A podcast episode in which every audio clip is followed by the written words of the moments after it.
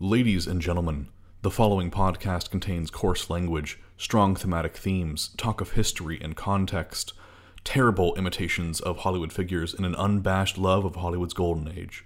It also contains the ramblings of an unstable dork who has too much time on his hands.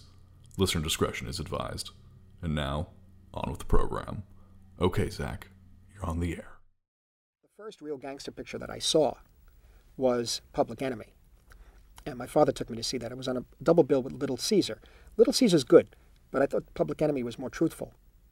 And uh, some people say it's crude the way it's shot, but I don't think so. I don't think so. And you never, you never see the violence. It's always off camera. And uh, we understood. We, my father, uh, there was a, it was like a, basically he, he was with those people. He was, he was around them all the time. He grew up with them. So basically, he knew that that was the truth. Uh, you could call him Tom Powers. You could call him anything. You know, you could put any uh, ethnic uh, name up there. It's basically the same thing. It's basically the moment where he tells his brother, "They didn't pin, you know, uh, uh, they pin medals on you uh, for killing those Germans over there, you know, and you get medals and I get what? You know, I, I'm I'm I'm not to be respected. You understand? I mean, it's that kind of thinking, and it's the thinking of putting food on the table, protecting your family, and then it goes out of control.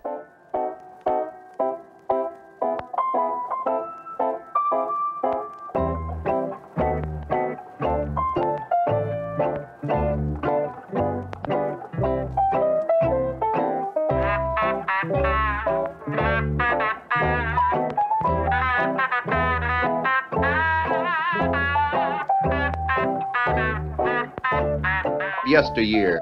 Ballyhoo. Review. Good evening, ladies and gentlemen, and welcome, welcome to the Yesteryear Ballyhoo Review. Many great sights await inside the picture palace of the past, and we have plenty of ways to talk about the things inside. So hurry, hurry, get your seats. Tonight we are going to take you for a ride, a ride into the criminal underworld and all the insidious characters that dwell within. These thugs, mugs, and lugs were the symbol of a nation distressed by prohibition and economic desperation, turned over to the enterprise that provides no payout crime. And here you will see the birth of the genre as we know it today, courtesy of its two finest examples. First, you'll see you'll be treated to the foundation laid at the hands of Mervyn LeRoy and the charisma of Edward G. Robinson in Little Caesar. Then the ante will be upped by William Wellman with the fireball of fury and impulse that is James Cagney in The Public Enemy. So see the show, stay behind for a discussion to delight the earbuds.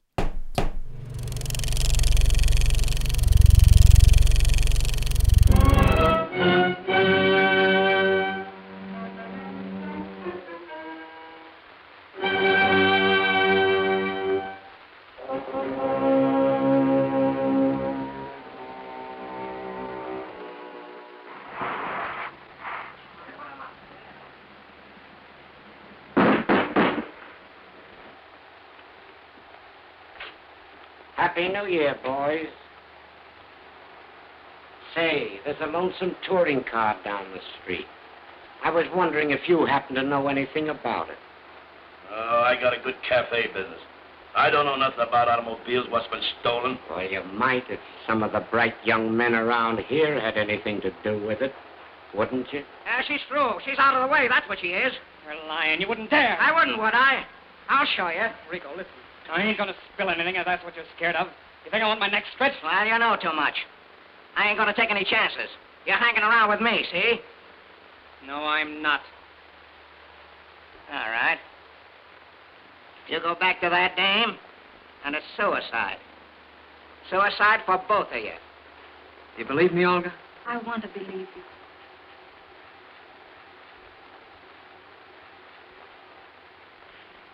What's that? What you got there, Joe?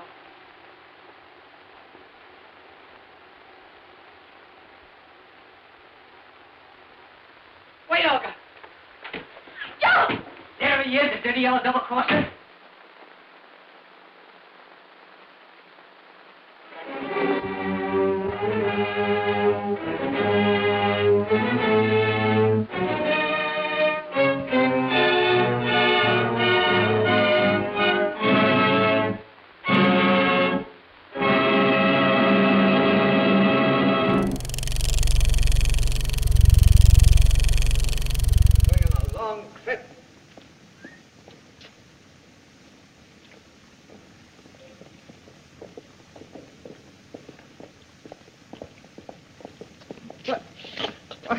Well, if it ain't Tom Powers.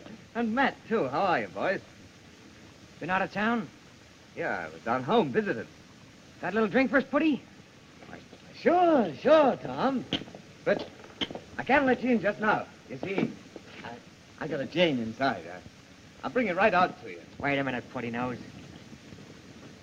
We got words for you. What's up, Tom? We got a little business to settle. Jane or no Jane? We ain't sore, are you, Tom? I've always been your friend. Sure. You taught us how to cheat, steal, and kill. And then you lammed out on us. Yeah, if it hadn't been for you, we might have been on the level. Sure. We might have been ding-dings on a streetcar. Come on.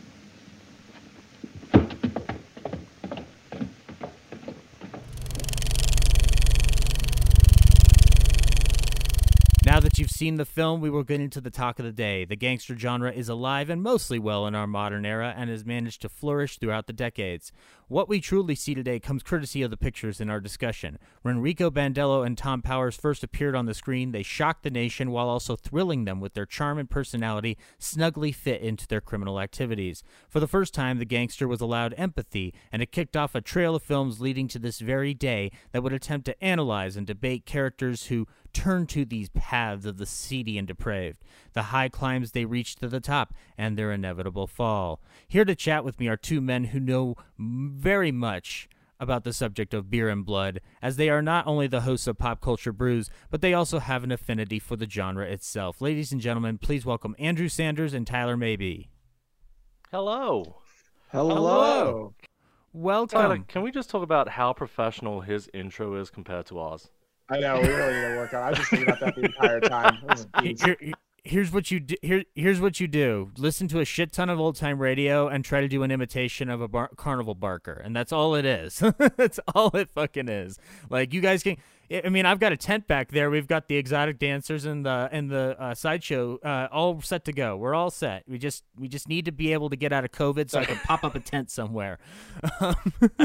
uh, but um, Andrew, you have already been in our presence before because of a certain thing called the Shamley silhouette Yes. um, which you were super supportive of in its existence, um, and you managed to help us dissect the man who knew too much and the man who knew too much. and Both versions. we- uh, uh, you know what's funny? Uh, Aaron, who was on the episode with you, uh, he.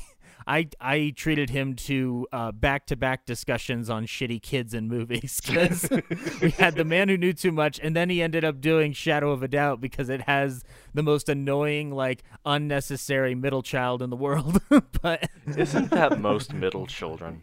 Yeah, I, I guess it's. I guess that by the third episode, I'm just going to be saying, Aaron, the reason I have you do these films is because I'm going to confront you about if you ever try to become a parent, here's what you're in for. But, um, but Tyler, you are new to the uh, to the ballyhoo Shamley sphere and whatnot. Um, tell us a little bit about um, uh, your role on Pop Culture Brews, but also just like you know your love for film.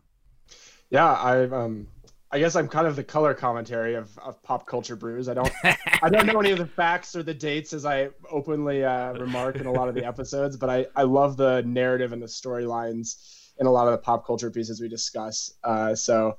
I'm the, I'm there for the I'm there for the banter really. That's kind of that's kind of why I'm brought in I think so that You're- Andrew doesn't have to stare at a wall. Pretty much. You're much prettier than the wall. I, I would I would love to have a video podcast of Andrew talking to a wall. That would, that would just, He would do it too. It'd go for hours. Yeah. and I need you to get indignant with that wall. but, It has some Um, very bad opinions. Yeah, but uh, you guys also have been podcasting throughout the uh, COVID nineteen situation. How's it been going for you guys, both in terms of how having to overcome that little hurdle? Yeah, I mean it, it's been good. I mean when COVID first hit, we uh, we did start recording separately, and then when things died down, I think like a lot of people, we got a lot more comfortable um, recording together. Uh, but we're now back recording remotely. Yeah, it's it's not bad. It's not bad. We we just run around each other's houses and leave beer on the doorstep. nice beer delivery men that you are. Yeah. You're you're you're doing a little bit of bootlegging yourselves in that respect. Yeah, I I we uh real nerds went into eh, basically went over to Zoom almost overnight and the only times we've been in the room for each other are we've had to separate it out when we do film explosions, which go up to four hours and have a video component with them. We need to we need to have as many people in the room as we can, so we generally divide it up by three and then have the other three coming in remotely. But um, as of the recent lockdowns, we've been backing off of that and going back to just strictly remote. So, um, but it's uh, it's definitely a uh, a very uncomfortable situation for everybody. But the good news is podcasting is booming, discussions are wanted, and so and we're gonna have one of those today. Um, so this uh, this episode actually kind of got kicked off over uh, in regard on on Twitter itself because I was uh, watching this double bill that we're about to discuss, and the one thing leads to another, and I'm texting you guys via Instagram, going like, "Let's let's get you on mic for this." Um, Andrew, you we talked about Hitchcock with you, um, but for both of you, I'll ask this question: What is your initial experience with Golden Age Hollywood in terms of the uh, your exposure to it and your appreciation of it? Um, so back in back in old Blighty, they used to show old movies in the afternoons, like on Channel Four, and um, I can't tell you like the first Golden Age Hollywood movie I watched, but the first old movie, you know, being probably 10 years old and it's from the 50s, so it's therefore ancient, is um, the old Ealing comedy, uh, The Lady Killers with Alec Guinness. And I had never ah. seen anything like it. And from there, my love of cinema just spiraled out of control. Uh, it's a wonderful film. It's a wonderful film. It's a film that I saw after the remake, and I like both of them for different reasons. The remake but, is underrated. Um, it is, and I think it's. I think a lot of it has to do with uh, it's the Coen brothers, so you're expecting something vastly different at this point from them. And yeah, I what I like about it is that it does embrace.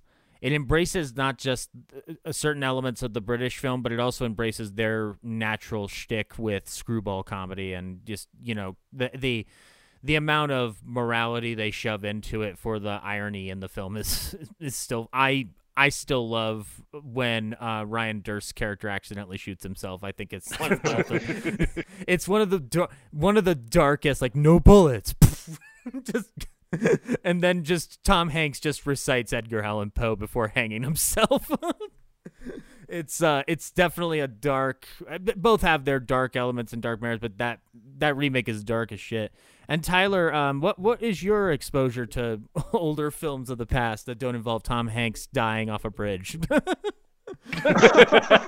well, anything with Tom Hanks, I'm I'm glued to this TV set for. So, but um, I th- I think uh, I think my very first old fi- uh, classic film was It's a Wonderful Life, uh, which mm. my my father treated our entire family to every Christmas Eve. That was like kind of our tradition. Um, and I mean, he's a big old cinema buff, so you know he would always be downstairs watching TCM and like Casablanca and some of these gangster movies that we're going to talk about today were always on. And uh, I think you had an episode on the Black Cat, your first episode, yeah. uh, and that that was also a classic Halloween movie. I love those classic monster movies as well. Yeah, there's nothing like sitting down with the family for Halloween to watch incest and satanic cults. I I, I, I, I truly believe that is the hallmark of the holiday season. Why wait till Halloween? Uh, or, or, you don't get it, Andrew. We do this the entire month of October. This is just a one day operation. but I'm I have a follow up question in regards to that. What is your history with the gangster genre? Period. Doesn't have to just be the old uh, timers. It's the gangster genre. Period. Um. So, my history is uh, when I was 15, I saw The Godfather and it broke me, and uh, I started devouring a lot of Coppola, a lot of Scorsese, those kind of movies. Uh, and then when mm-hmm. I was mm-hmm. at university, I actually wrote my dissertation on gangster movies. Uh, and it was about the progression of gangster movies and how it reflected uh, the socioeconomic status of the day. That really boring stuff. But what that allowed me to do, what that allowed me to do is I went back to. Um, you know, the old silent movies. Uh, I was watching the original 34 Scarface, these two movies. I wrote an entire uh, chapter of my dissertation literally on the golden age of gangster movies. Wow, that, that and that now that is a admirable feat because that is something that I, I that's something I wish I would have done in film school instead of just trying to make the things. Like that's what I've been learning with this podcast. Is I wish I had just written about film history and Yeah. not bothered with trying to create shit with money that I don't have. um, but um, and then Tyler, do you, do you kind of have a similar history with it, like where you start with one of the '70s films and then go backwards and forwards from there? Uh, honestly, like I think the very first, well, I I really love film noir, and I think that film Mhm. noir and the gangster films just really connect well. Um, and I think of like L.A. Confidential and uh, you know more modern like Pulp Fiction or The Departed. Um, those really spurred my love, uh, and then I had to go backwards and find really good movies, uh, even even more black and white, uh, and even Yeah. more gritty. You know, um, so.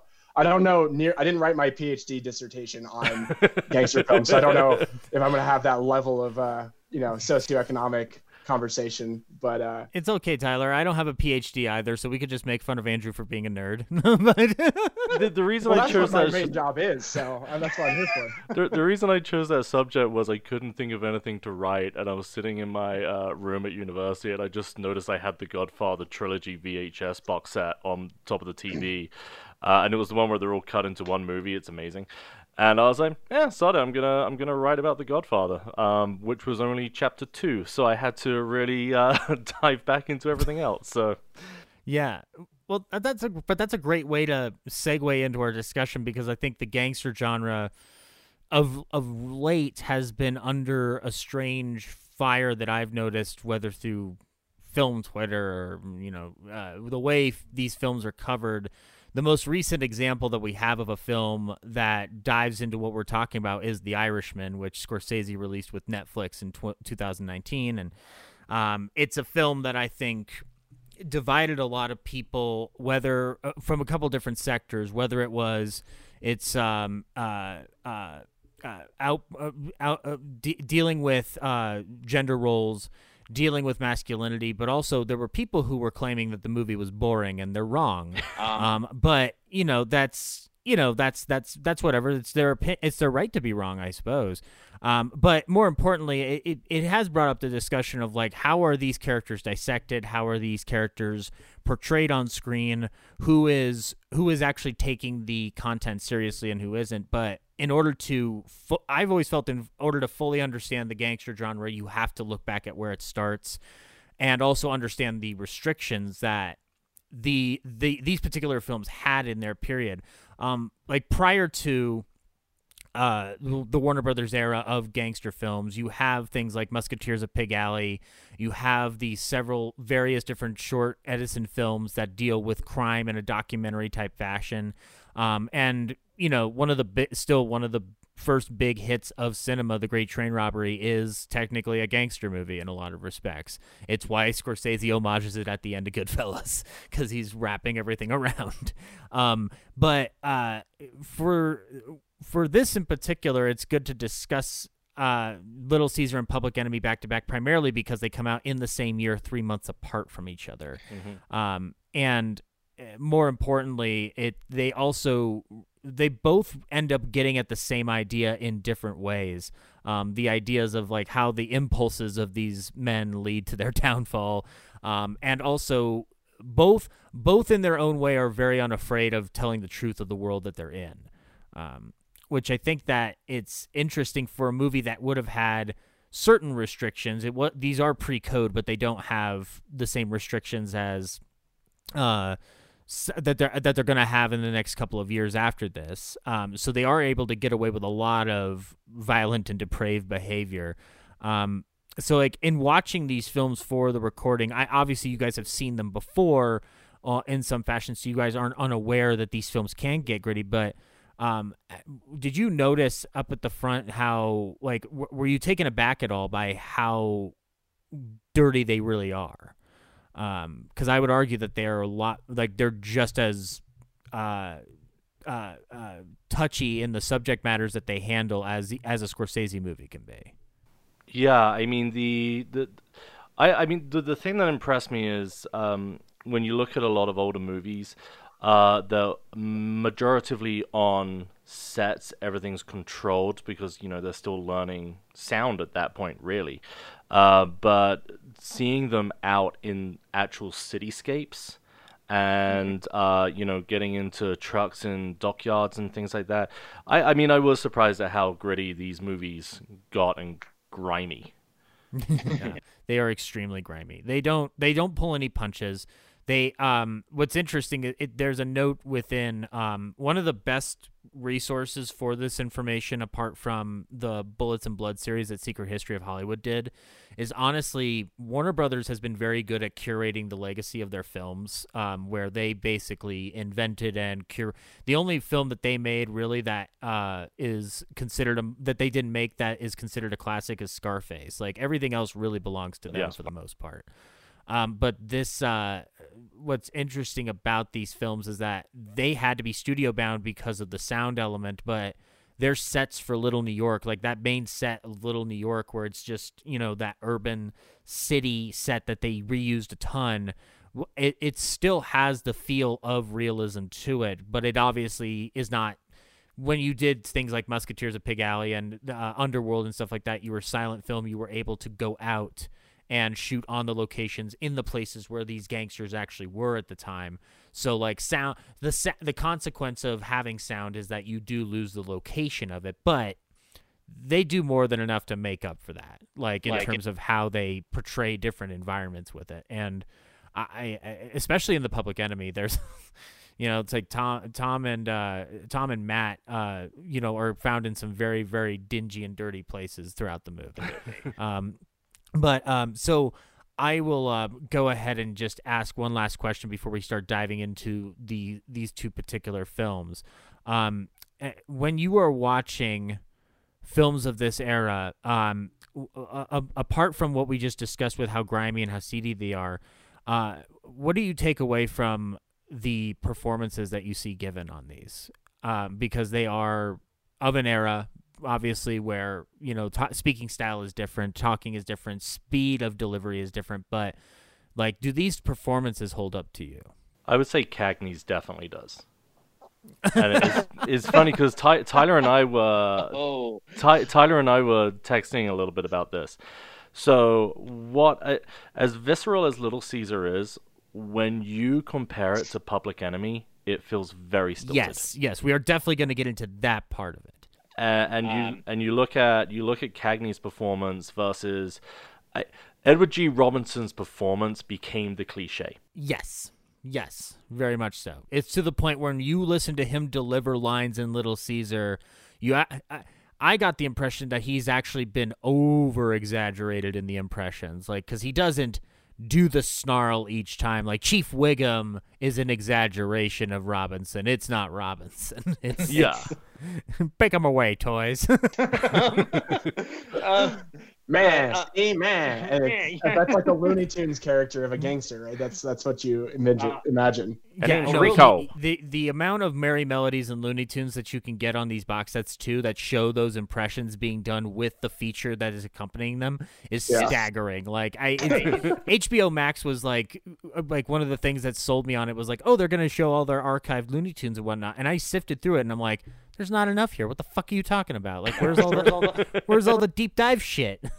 I love your new series, but that's not my point here, buddy. like, that new series is amazing too. like it, that, I I still have to watch Animaniacs um because it just dropped as of now. But like the fact that Looney Tunes came back the way it did is it, it just fills my heart with joy. Um, but we're but we're not here to talk about Bugs Bunny. We're here to talk about uh, Tom Powers and Rico Bandello. Um, so we'll we'll kick this off a little bit with Little Caesar since it is the one that gets released first on January 9th, 1931. Um, this is a film based off of a book by uh, W.R. Burnett, a, a, figure who would end up becoming uh, a rather prominent screenwriter for Warner Brothers. Um, he wrote several novels, but within the film world, he ended up doing work on the script for Scarface. Um, he ended up working with Warner Brothers a lot um, in, within this era. Uh, King of the Underworld is based on one of his short stories, and he um, that's another example of that gangster genre. But um, he he ended up doing the script for Action in the North Atlantic. um, The Man I Love, The Walls of Jericho. Uh, Wasn't he in Great Escape, or didn't he write Great Escape? I'm looking. Yes, he wrote the script for it. So he's Yeah, Nice. he's been all over the place. He, he one of the things that I like is that his novel, The Asphalt Jungle, um, uh, or the the novel The Asphalt Jungle got turned into a movie by John Huston, and he ended up having a contribution to it that's uncredited, but you can see Burnett traits in the uh, in the Asphalt Jungle, like certain things that he obviously was very into. Um, but the um, the the the cream of the crop for me in terms of his filmography is High Sierra, um, which is Bogart's. Bogart has a lot of um, turns uh, into stardom that happen gradually, and High Sierra is one of the biggest of them. Um, and that was written by W.R. Burnett and John Huston, and a lot of that led to John Huston going like, you know, you'd be really good as Sam Spade, and Bogey going, sure, why the fuck not? And then that's how movie history was made. Just actually, it's a little bit. Um, there's a figure in Little Caesar that will play very prominently into um, uh, Bogart's career, technically, but. Um, but Burnett's novel, it gets picked up by Warner Brothers. They bring in Edward G. Robinson. Edward G. Robinson at the time um, was just another stage actor. Um, he but he had done films prior. He had even played gangsters on stage. Um, born Emmanuel Goldenberg, he changes his name to Edward G. Robinson because at the time you couldn't put Emmanuel Goldenberg on uh, a, a marquee and have anybody want to go in, so he had to change his name. A lot of uh, actors of this era had to change their change their names for screen uh, screen star purposes. Um, but he gets the role of Rico Bandello in the film, and it's a film that unfortunately uh, stere- st- typecasts him for the rest of his life to the point where it's amazing how many chances he gets to break out of those stereotypes. Um, and thankfully, the one the films we tend to remember him for the most now aren't even films like Little Caesar or A Slight Case of Murder or Brother Orchid or uh, we remember him. I I would say a lot of people remember him for Double Indemnity um, uh, nowadays because Double Indemnity has this rather long shelf life that has endured. Um, and uh, the thing that we'll get out of the way is that this film has a couple of different interpretations in terms of its basis. One is obviously there's a lot of comparisons that could be made to Al Capone, um, uh, notorious Chicago mobster who was taken down by taxes and then played by Tom Hardy. Um, and uh, the uh, uh, the key thing though is that it's also uh, largely inspired by Sam Cardinella, who was um, uh, led one of the Black Hand gangs in Chicago prior to Prohibition. Um, and uh, Sam Cardinella's saga is actually covered in Secret History of Hollywood in a brutal way, but he um, there's a lot of different ripped from the headlines figures that get tossed into something like Little Caesar because Little Caesar ends up being a very basic rise and fall story. Um, you don't have anything particular standing out for it because the genre hadn't really been invented yet until Little Caesar. So while I agree that Little Caesar is the more stilted one, the one thing we can't acknowledge about it, hands down, is that it ultimately does set the foundation for every gangster movie going forward. Virtually every trope is in this movie Mhm. for the first time. Um, and it, to an extent where uh, it's amazing how uh, the uh, there's something about Mervyn Leroy's direction that is very very tame, but there are shots in it where I'm like Scorsese stole that. it's it's not uh, it's not anywhere close to uh, a, a contest or a debate. Like Scorsese stole certain shots, and um, I think within that we can dive into Little Caesar. It's directed by Mervyn Leroy, um, uh, produced by Hal B. Wallis and Darryl. Zanuck, two of the biggest figures in Warner Brothers history that would end up being larger figures in their own right. Hal B. Wallis is uh, a legend in the industry because Casablanca. Um, uh, the film was written by Francis Edward Faragoh, Robert Lord, and Darryl F. Zanuck, contributing based on the book by W.R. Burnett, starring Edward G. Robinson, Douglas Fairbanks Jr., Glenda Farrell. Um, we have music by Erno Rapee uh, and cinematography by Tony Gaudio. Um, and this is a First National Pictures release because Warner Brothers had acquired First National Pictures uh, in a post jazz singer world, and one of the conditions of the acquisition was that they had to have at least four films uh, under the First National banner released per year. So this is before they really fully liquidate First National entirely and just put everything under the Warner Brothers banner. So when you watch Little Caesar, the first thing you see is First National Pictures. It doesn't say Warner Brothers. Um, but you know, I, I mean, I I will say we open up. They're already using sound to communicate the violence without having to show anything on screen. That first Yeah. shot outside of the gas station is unnerving in a lot of ways because you don't see what's going on. You just hear those noises um, of of the robbery taking place, and it already sets up the fact that like, okay, we are in a tough world, we're in a bad world, and then we get into the diner where Edward G. Robinson becomes a time traveler because he just sets back. I think we've talked about this before on um, uh, Shamley, but there's no way that th- there's no way you can get away with moving the hand back on a clock today. You can't. you can't do it. It doesn't work. um, and it, I, I, and this is where we get this diner discussion where this is the one thing I have a complaint about this movie is that the dialogue is very, very on the nose. Yeah. Uh, it, it's very, very on the nose. Not in a way that I disrespect it. It's just that I am very aware that the dialogue becomes nuanced literally three months later in the Public Enemy. um, but we get Rico basically going like, "I want to be somebody. I want to be, I, I want to be a big figure here." So we already have the sense of aspiration that he deals with. Um, and Andrew, when you wrote your dissertation, did did you kind of use use these two films, or more specific, Little Caesar, as your jump off point um, in terms of like where the genre gets its start? Oh yeah, Um, yeah. Because I mean, you're already talking about. Um, I mean, to your to your point about the dialogue being on the nose, this being the first kind of real gangster movie, it's figuring itself out, and he literally lays out the entire plot. But if you look at the evolution of the gangster movie, every gangster movie is a rise and fall story. Without without exception, it's always rise and fall. Even if you take something like The Godfather, it's a rise and fall story over three movies. You could argue that he has the fall in in two when he can't keep the violence out of his own family. K, um, but but you can you can overlay every gangster movie, um, and every scene plays out the exact same way.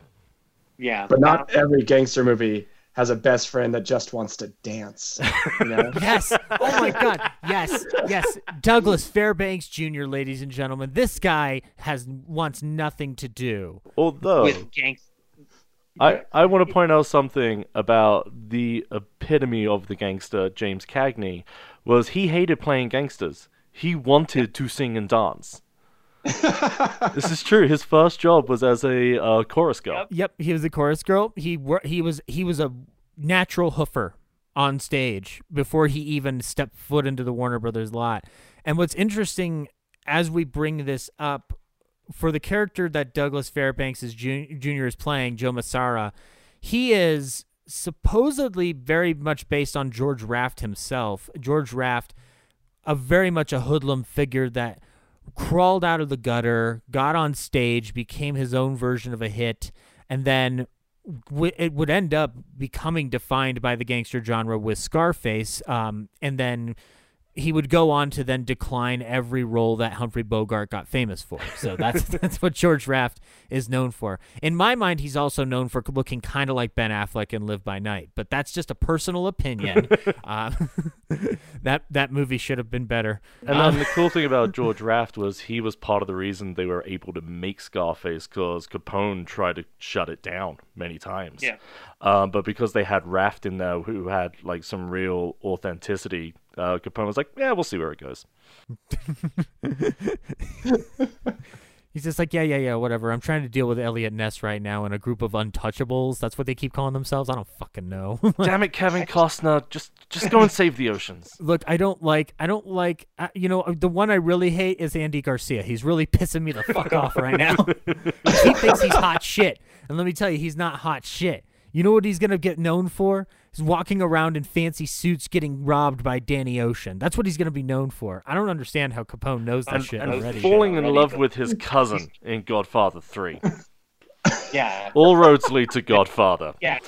That's just. I I mean, look, I Al Capone find that sick, and I don't understand. I don't understand why Sean Connery hasn't kicked his ass yet, but I hope it happens before we shoot him, because. um, but yes, eh, the the the Becerra character is very much a George Raftian character, but like. The, the the difference between a George Raft, who obviously was tough in real life, is Joe Massara literally has no toughness about him whatsoever, No. apart from what he's had to do to survive up to this point. He literally in that diner scene is just like, yeah, but don't you think there's more to life? Nah, there's nothing to life. See, there's nothing. like, o- only power. Yeah. Like, Shut up, uh, Joe. And I, I, I know we. Joe, you're out of your fucking mind. See? Joe, you're supposed to be my best friend. See? Ah. And of Joe, you're pissing me off, but I love you. what are you talking about, Joe? You're my future husband. What are you talking about?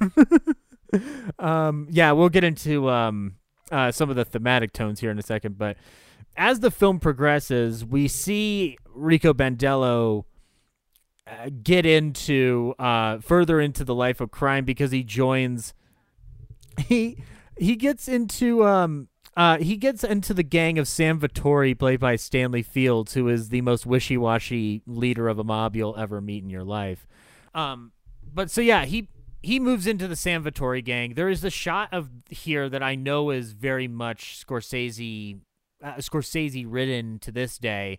When he goes into the room with uh when Sam brings him into the room with Rico and he shows him all the different gangsters and does a roll call on their names. He's literally doing the same shot in Goodfellas when uh when he's going through like all the different gangsters who are at the club in the like within the first 25 minutes of that movie. So it's I don't think Mervyn De- Leroy was a bad director. I just think that he had moments of brilliance in otherwise standard shots or standard direction.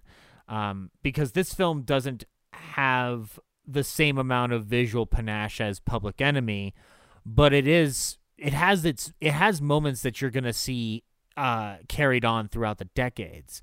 Yeah. Um, and not and it's not even just the visual scheme. He gets into quite frankly the uh, the amount of how much violence you can show because what the code's going to allow and not allow and also their own personal judgment on like will an audience find this distasteful will they be too appalled? Will they demand that the breen office and the William Hays code be born and screw us over? You know they're they're thinking like all these different angles on how to handle the violence in this film.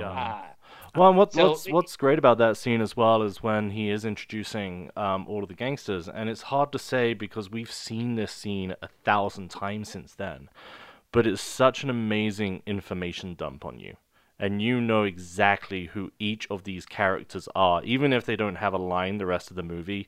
You know who that guy is. You know what he's gonna do, and it's just this fantastic shorthand. Oh yeah, absolutely. And it's and that, one of the beauties of this film and why it does still hold up in a lot of respects is that partially because of our exposure to those things as you discussed and like having seen these things a thousand times in tropes it can carry an audience um, some of their transitions and overhead shots are still pretty fantastic in terms of moving you into the action like when they move over into um, uh, the uh, inside the palermo club um, or the where they're gonna pull off the robbery of the nightclub where Joe works.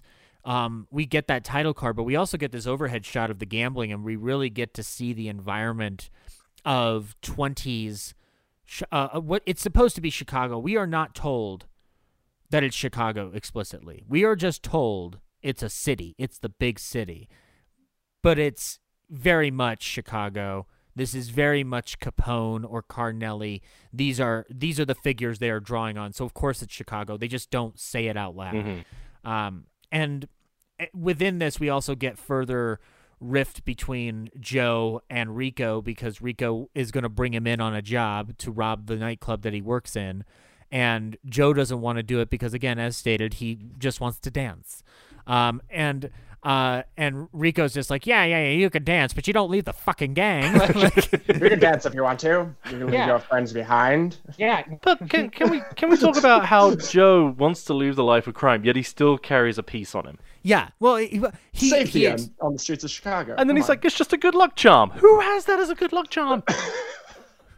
Well, well, you know, he has to he has to tell Glenda Farrell, the the the his dance partner Olga. He has to tell her like, you know, like when you're in the mob, you're in for life. You know, much much like debt in America. Once you're in, you're in for life. But you know, um but hey guys, maybe we should all just become gangsters. I don't know. I guess I think we're we're all hitting the point in COVID where we've lost our damn minds. Once you're in, you're never out. So. Yeah. I'm I'm a I'm actually a shark. Ha- have you now, or have you ever been a member of the Bandello crime syndicate, Andrew? I, I played the fifth. oh, oh, I see. you're Well, just too tell much. me one question. What color is my pen? um, but anyway, Joe, regardless, goes in on the scheme. And one of the big through lines in this and why Rico can get to power is because he um uh it's established up front that there's a new commissioner on crime, uh one McClure, um, who you may remember from such uh, wonderful episodes of The Simpsons as. um, but no, McClure is the new crime commissioner and he um uh, does not uh, he, he obviously if he had known what kind of nightclub he was in he would not have attended it because he didn't realize oh this is a gangster outfit like you're the commissioner on crime how did you not know that the club you were in so stupid he didn't. He didn't sit down for the morning briefing. He just got introduced. He was still in the middle of his training. You know. oh he, he missed his zoom meeting that's the problem he missed his zoom meeting what what I what I love is like you know prohibition is, is going on. The sale of alcohol is illegal, and he's at this party where there's a ton of drunk people going, hmm, nothing wrong here. Wait, this is run by criminals. It's like do you not realize like I, I don't know like what what's going on here this, this none of this none of this holds water unless he's there to intimidate other people and then he's just like wait a second i'm in a hotbed of gangsters what this is this is non-alcoholic champagne, right? Thanks. Like flaherty why didn't you fucking tell me what's going on oh god we're gonna get to flaherty because he has a voice Oh. that i kind of wish i had in real life just to annoy people Martinelli's cell Well, he- through the roof. He becomes he becomes the other cliche of the genre. He becomes like the Joe Friday. Like Joe Friday is this Yeah. guy. Yes, very much so. He is very much a Joe Friday figure. like, that is, and it, but it, the difference is that his voice sounds like he should be in the gang itself. That's, my, problem with it. Like, it- I just love that he looks permanently asleep.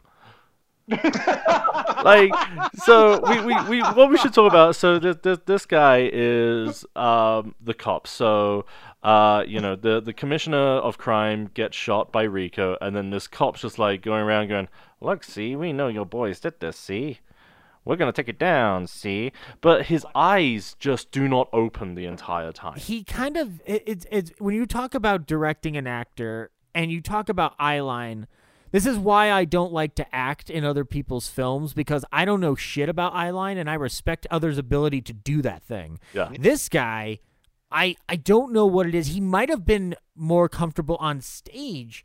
Um, I I didn't look up Thomas Jackson's history, but like he was a sta- oh yeah, he was a stage actor. He worked a lot on Broadway, so like if he's on film here, like he might be still settling into the idea of film acting.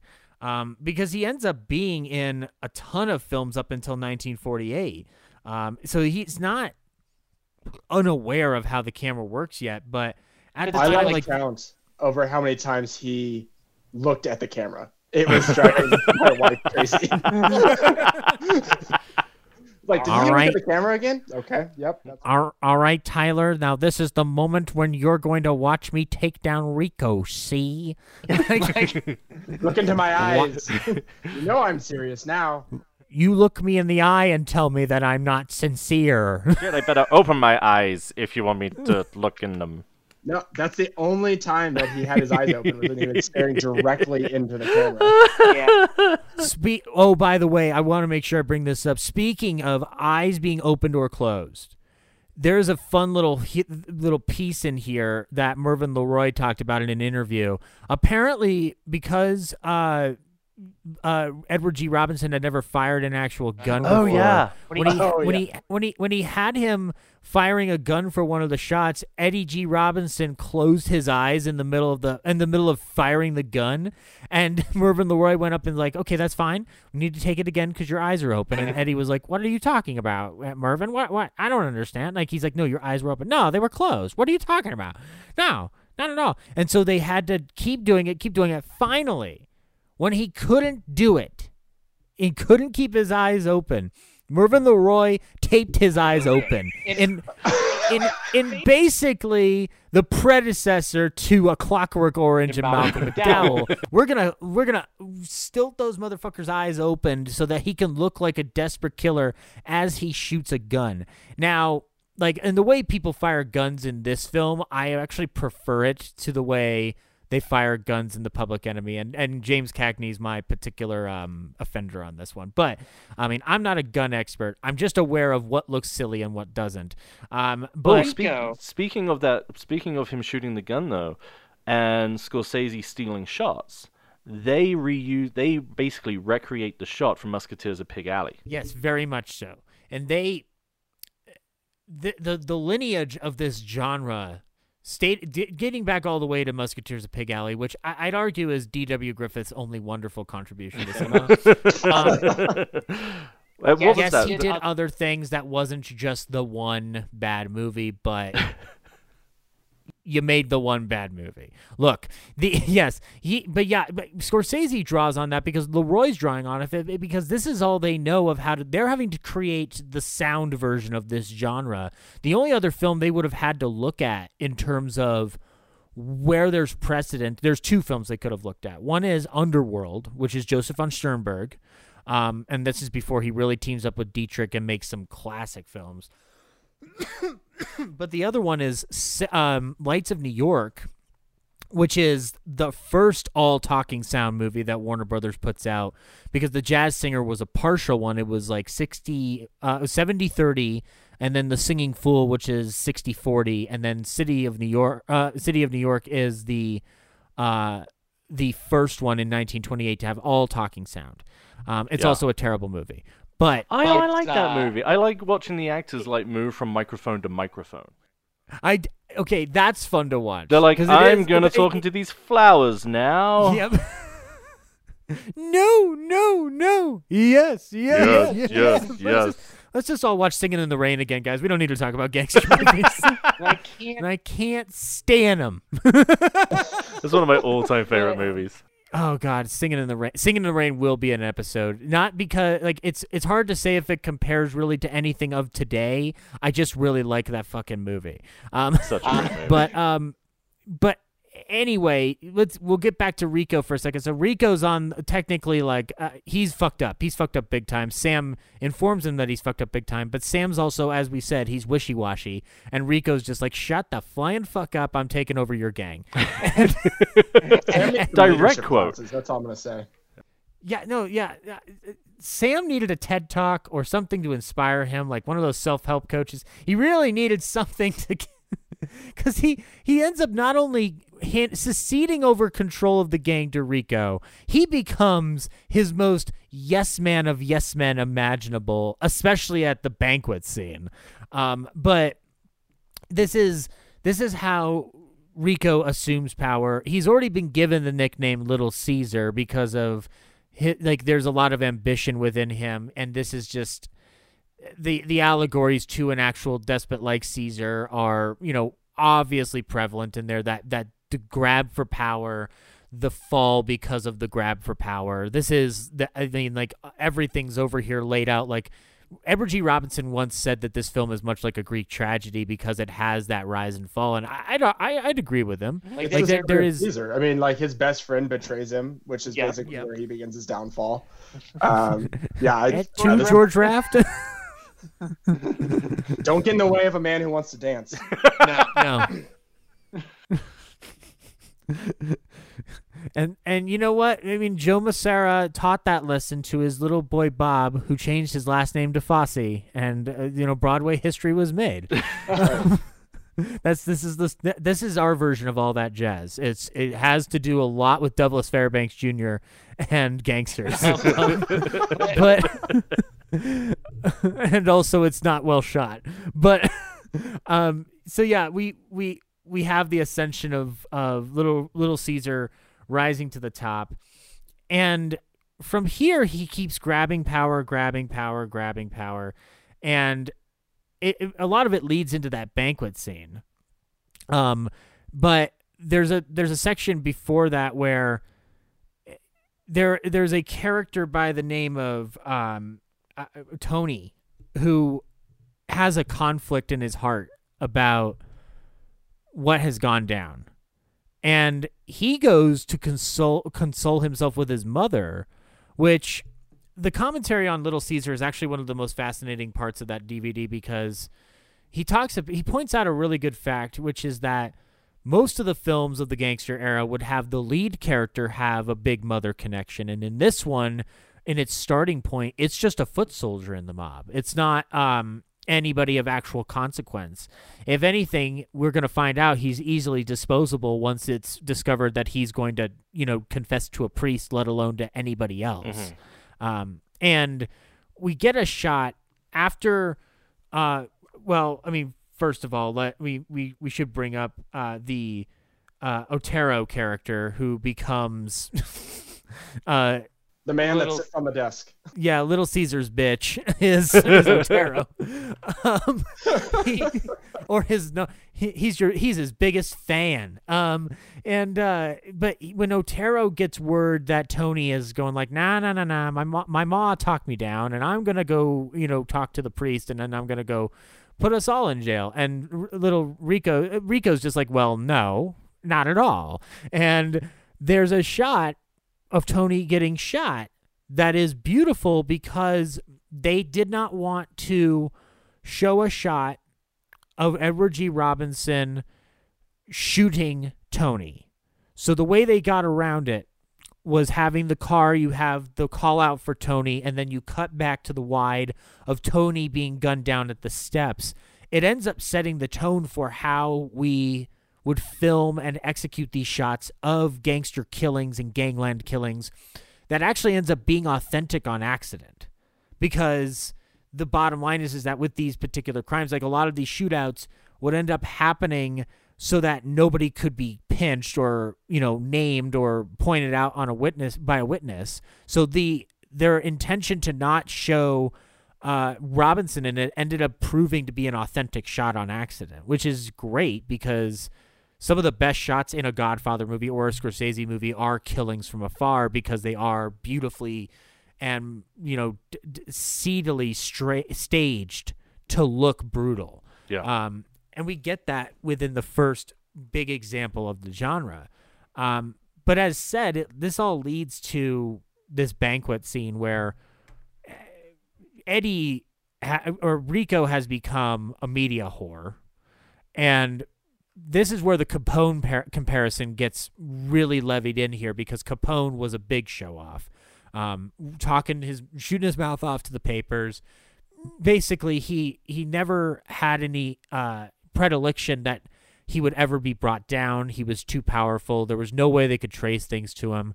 You know, he, you know, I mean, and he's just a modest guy, guys. He doesn't make a lot of money at all. That's why he doesn't really report his taxes. But I don't think those things are going to ever, you know, fall back on him. He's going to be just fine, right? Anyway, he was only Uh, as guilty as his customers. Yes, you know, exactly. Well, and also he got a really, really tough with a guy when trying to explain baseball once. I, I remember that very well. God, that's that's my that's one of my favorite fucking. That is one of my favorite fucking scenes in The Untouchables because of De Niro. It has nothing to do with Capone. It has everything to do with De Niro just shooting off his mouth, going like baseball. I love baseball, and also that overhead shot of after he's hit him with the bat and the blood spilling on the table. It's is it's an insane shot. Um, but um, uh, so yeah, he gets his picture taken by the press, and Pete Montana points out, uh, dude, you shouldn't do that. like you're giving yourself way too much publicity. This is going to come back on you. And if that wasn't enough, Flaherty then comes in and interrupts the party, observes his watch, and says, "One of these days, we're gonna get you." K, bye. Look, it's, it's, he is very good at pointing out, "We're gonna get you." Wink, or we're gonna get you, but we don't have anything right now. So I'm just, I guess I'm coming here to talk to you. I don't know, like, like it's very interesting how Flaherty follows him throughout. We don't really see that happen much in a gangster movie anymore where the cops would actively interact with them. Like most times you'd see the gangsters actually like fucking with them as they're trailing them in a car or something like that. Um, so we and Scorsese ends up being the best at a lot of that because especially in Goodfellas when you have you know them like going like do you guys want anything to eat like or uh, uh the um uh Karen letting the cops in nicely while they do another search because this is like the 15th time they've searched her house. um, so we uh, we also we we also get as things go on. Rico uh, is messing around with the territory of Little Arnie, and Little Arnie does try to take him out. And uh, in one of the shots where he does try to take him out, it's I think it's one of the most iconic shots in this film is Rico's walking down the street and the gun uh, clips him um, after g- mowing through a shop window, and, it, and it's a it's a kind of yeah. There's I mean every gangster film has a disrespect for for small businesses, guys. Like you think COVID was bad, gangsterism just was as just as bad. COVID is the gangster of, of uh, viruses. Yeah. I you know now I want to look in a microscope and see if the COVID nineteen virus chomps on a cigar and wears a bowler hat. Look, It has a bit of a snarl to him. Nah, I'm gonna ruin the economy. See? One one of the things I, I would love to go back to though is when um, speaking of shooting, the shooting on the church steps. Um, so there's a weird thing with gangster movies, um, which often gets overlooked, and it's the tie to religion. Um, and what I mean by that is Yes. gangsters, you know, they're either, if, if you go with the cliche, they're Italian, they're all Roman Catholic. Um, even in Goodfellas, there's the whole thing about him having to be half Jewish. Um, religion is very important to the gangster movie, and one of the reasons that studios did that, because uh, you got to remember at the uh, at, when they were making these movies, they began and ended with um, declarations by the film studio going, "We are not saying these are good people; these are bad people you're about to watch." And so religion gets tied in because it shows them as a threat to you know the American way of life, which is you know church and apple pie.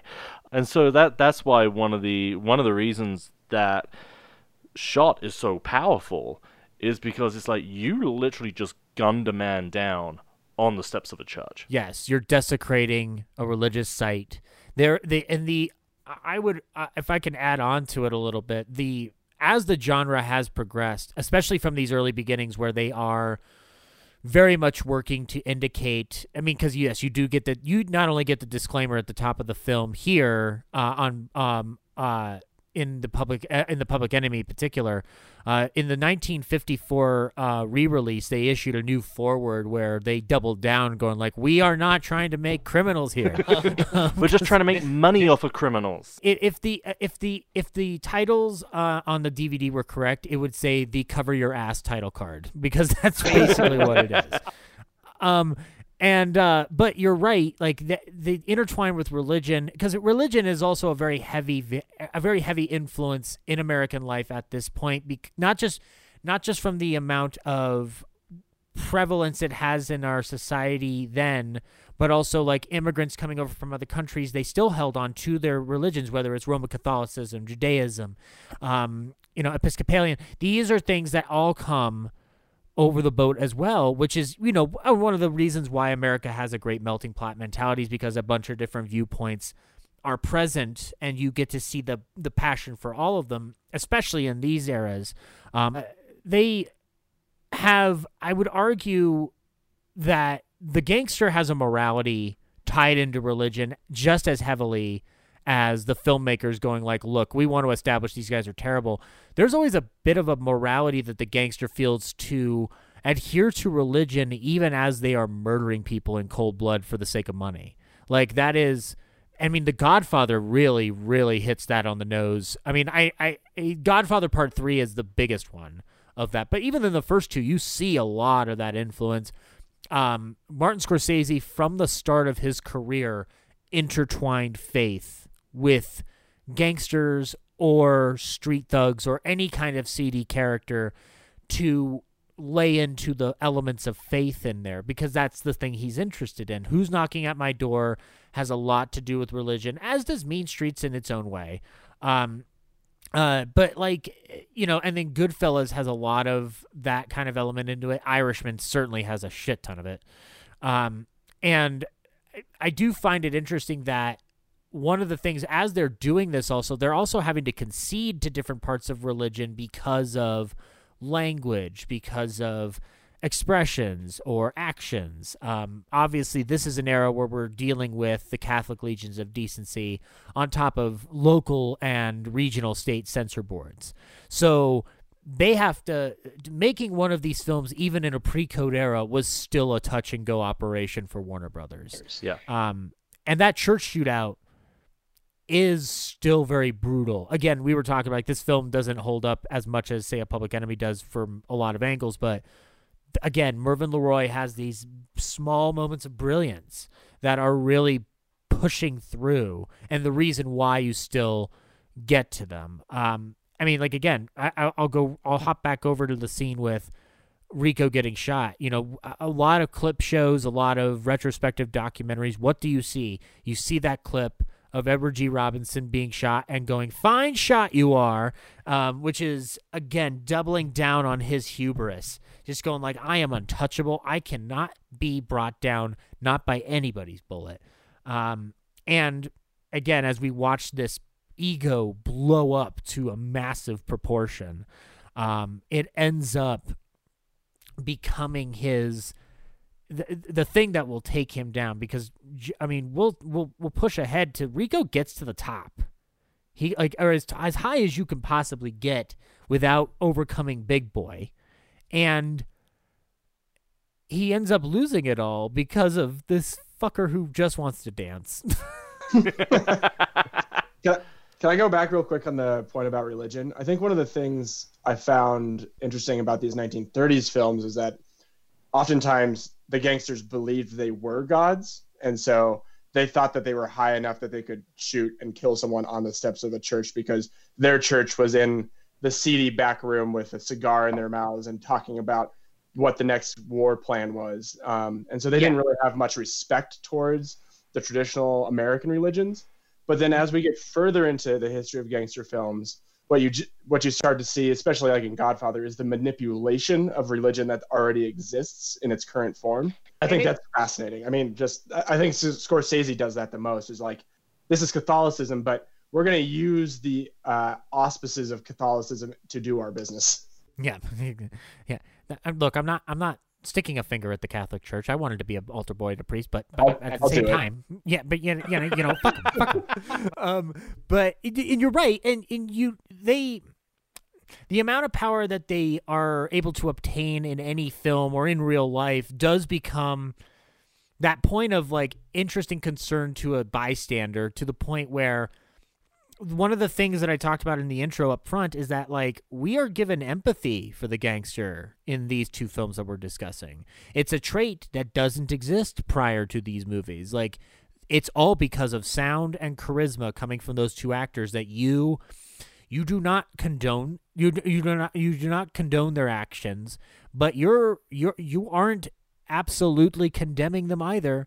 We have we have to keep in mind I think with anything and I and I know you guys are aware of this because you guys do a a, a, a podcast on alcohol. Um, there was a thing called prohibition, and Ugh, bloody Volstead prohibition. Act. Yeah, yeah. You know, I mean, like, look, I, I, I don't drink anymore, but prohibition's a dumb idea. I don't think people shouldn't be allowed to drink. Just Well, you got to remember, uh, prohibition came in like two years after the Spanish flu pandemic, and thinking uh, about Uh-oh. how we are all right now, we're all gonna uh, still need a few drinks in a couple of years after this COVID mess. So, what were they God. thinking? No, I don't know. I, I, you know, we we're coming off of that. We're coming off the the the flu epidemic. We're also coming. Well, a lot of it has World to do. War We're coming One. out of World War One. Yeah. World War World War One is a big reason why the um uh the temperance movement was able to flourish because there's this huge emphasis on no violence, no violence in the home, no violence out there, no violence anywhere. Um, the the sanctity of the home, and this is where temperance is able to slide in. And you know, I, I mean, it's a cliche to say this really right now in this day and age, but watch Boardwalk Empire to understand a lot of this too. Like it's a fictional story based around the real auspices of what was going on at that time. Um, and also, and also, it's a wonderful show that ended too quickly. Um, but I- would say that like the within the confluence of all of this, like there, the economic disparity that would then follow in 1929 as prohibition is still in effect. Americans are becoming disillusioned not just with their government but also with their heroes, and these people are seen as heroes, as Robin Hood figures of their era. Dillinger, especially, Bonnie and Clyde, especially. I don't. I, I can't imagine that Capone didn't have his ardent supporters, uh, even as people were reading about him in the press and all the things he was clearly doing. There was an element where American society is like, well, he's making it happen, and the the American dream didn't work for me, and this is what I'm gonna. That maybe that's a path to follow, which is why Warner Brothers had to be careful with the way they portrayed these gangsters, especially when it comes to the endings of these movies. Yeah. Um, and because once he gets to the top, he is the thing that is going to bring Rico down is his humanity. It's not going to be anything of his grab for power or his ego. It's going to be the fact that Joe has, J- despite the fact that Joe has tipped him off prior to save his life, he has still not been an active part of Rico's life, and that makes Rico pissy. Um, like it's it's like my friend, my best friend is ghosting me. What the hell? Like, you know, like he won't respond No, to my I don't understand it. That's it. I'm gonna go confront him. See? See, he he keeps he keeps looking at my Insta story, but he never wants to talk. I don't understand it. What the I've hell, doing it with this woman all the time. He's liking my pictures at three in the morning. Oh my god! Thank you, Tyler, for bringing up the woman because we got to talk about We're here. gonna talk about Glenda Farrell. We got to talk about Glenda Farrell. We're also going to talk about homosexual subtext. Hooray! Would we call it a subtext? I would call it pretty damn on the nose. Oh, yes, it is. It is, Andrew. It is very much in the nose. Little Caesar and Little Joe um, have a lot of sexual tension. It's mostly coming off of Rico's end. Um, you can tell in the performance, even though I would imagine that Mervyn LeRoy's not directly do. I don't think he's like Hitchcock, where he's explicitly like, "Look, do this shit. It's it it's not going to work for people today. Nobody's going to notice it, but years later, people are going to call me a progressive filmmaker." This is Mervyn LeRoy just flat out, uh, you know, like presenting it as is and letting Eddie Robinson do the performance that he gives. The humanity that he has for Joe and the uh, acknowledgement of Joe as a person in his life becomes warm. It becomes tender. Whether that's because it was from days when they were still running schemes before he became a dancer, or if it is the actual subtext that we were discussing where Rico is in love with Joe and he cannot have Joe because woman. So the uh, it, it's it's very interesting how the the way it's portrayed here is portrayed that like a lot of these people who rise to power are are closeted or hiding their actual humanity and acting tough but in the end they're all you know they're all uh, soft enough to be taken down. The thing that takes down rico in the case of this film is he can't kill joe. Yeah. joe knows too much. He needs to kill him. He doesn't do it. He gets away. Instead he lets them live. And that's the biggest mistake that rico makes. If you if you're talking like I mean, obviously, you know, for the story, we end up getting the morally correct ending. But yeah, if you if you want your enterprise to continue, unfortunately, you may have to shoot your secret crush. I don't, you know, like as brutal as that sounds, and I'm not condoning that in real life. great thing about this performance, though, and I mean, you, you can make the argument that they're, they're tying homosexuality to uh, this bad person, he's a criminal, um, but the performance doesn't register as a. It, it's not a cheap performance of someone who is a closeted homosexual. Yeah, It is a very respectful, especially for the time, performance of a guy who is clearly in love with his best friend, and it's Yeah. never played for laughs or anything like that. here's something that uh, here's something to bring up because we are getting near the end of Little Caesar, but this is an important thing to bring up, especially as we get into Public Enemy too.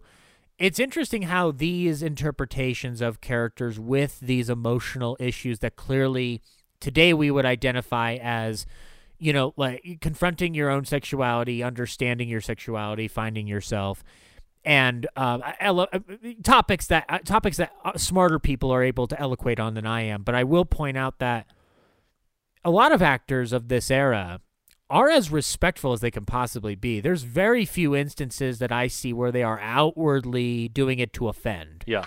They end up doing it because the character calls for it or they are given a they are given a direction to work around it in a way that doesn't implicate anything directly. I think like Joe Cairo in the Maltese Falcon, that's what the character is.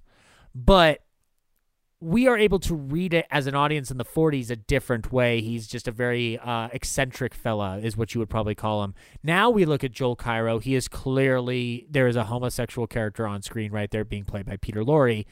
And I don't think that John Huston is incredibly disrespectful because it doesn't, it's almost like it doesn't really cross his mind. He's just kind of like, no, no, no. He's just, he's the guy that's going to make Bogart's life difficult along with the fat man and the, the one who doesn't talk and then the, and the one who used to be an aging silent star. That, that, just shoot this fucking thing. I want to go to war. Um, but, you know, that the there's not a lot of disrespect for it. When you do see the disrespect, it is on the nose and you point it out clearly. It's it's it's it's uh it's interesting. It There's the tailor in um, Public Enemy. Oh, yes, yes, sir. yes. Yes. Oh, we're getting to Yes, yes. we're gonna talk about that, I'm We'll- sure. we'll, we'll we'll get to it because you could also claim that as like posh gentleman of feet, but it's there. Um, It's there. But it, here's the here's the thing on that just on that subject to wrap up that subject on the subtext. W. R. Burnett, um, who wrote the novel, when he saw the film, he was not particularly happy at the emphasis on homosexuality. He he was apparently not a big fan of that. He was also not a big fan of there being very few Italian Americans in the movie itself. It is interesting to point out that two of the biggest gangsters to come out of the screen one of them is supposed to be an Italian American. He's played by a Jewish person. And in Public Enemy, you know, Cagney is obviously, obviously not uh, Italian. like, that is a very clear statement to make. Wait, what? Um, yeah, oh yeah, Tyler, Tyler, Tyler. I, I hate to tell you, um, uh, Cagney was part of the Irish mafia in Hollywood. He wasn't part of the Italian mafia. But was fluent in Yiddish. I I've got news for you. Spencer Tracy and Pat O'Brien aren't Italian either. What? Um, yeah. no, nor was think I already James watched these films. Caan. Hold on, I'll be right back. James Caan in The Godfather is Jewish. What? wait, wait, now you're blowing my mind. God damn it. I based my entire life on the idea that James Caan was Italian. I just imagine God Vito it. looking at all his kids going, there's something different about that one. Uh, I, th- I guess you're gonna. T- I, I I mean, look. I guess you're next. Next, you're gonna tell me that Robert De Niro isn't Irish, but you know, like I. I I'm just gonna make a poster now of James Caan that says not Italian. with him smiling. It'll be that. It'll be that picture of him in eye anxiety with his boxing gloves on. just I just love it though. It's like you got the most Italian movie ever made outside of Italy. And James Caan is the older brother. James Yeah, Caan's like, no, hey, what, what's up, guys? how, how you doing? You like Co- spaghetti? Coppola's just like, look, he just looks intimidating. I don't care. I'm going to be making wine in 20 years, so it doesn't matter in the long scheme of things. It doesn't matter, guys. Francis Ford Coppola. Um, but yeah, no, Burnett didn't like that. He didn't like the homosexuality or the lack of Italian Americans, but he did enjoy Edward G. Robinson's performance in this film. Um, and we're getting toward the end here. Rico's downfall is huge. Like it's like a huge, it's like bigger as it's almost like it reflects the impact of the stock market crash itself in 1929. That black that Black Tuesday when everything went to shit. Like he is suddenly in you know beds 15 cents hobo land. He is he he is in the gutter. He hears other hobos talking shit about Little Caesar, not knowing that Little Caesar's in the room. He loses it. He gets on the phone to call Flaherty there is an in the original script for Little Caesar, there was a different way in which he gave his location away uh, for uh, the uh, for the climax that we get. The uh, and this was courtesy of the commentary with Richard B. Jewell um, from the Warner Brothers discs that it was released. He says in the uh, in the original script, uh, Rico would hear the bums talking about him and he would go to the police station and demand to see Flaherty instead of calling him.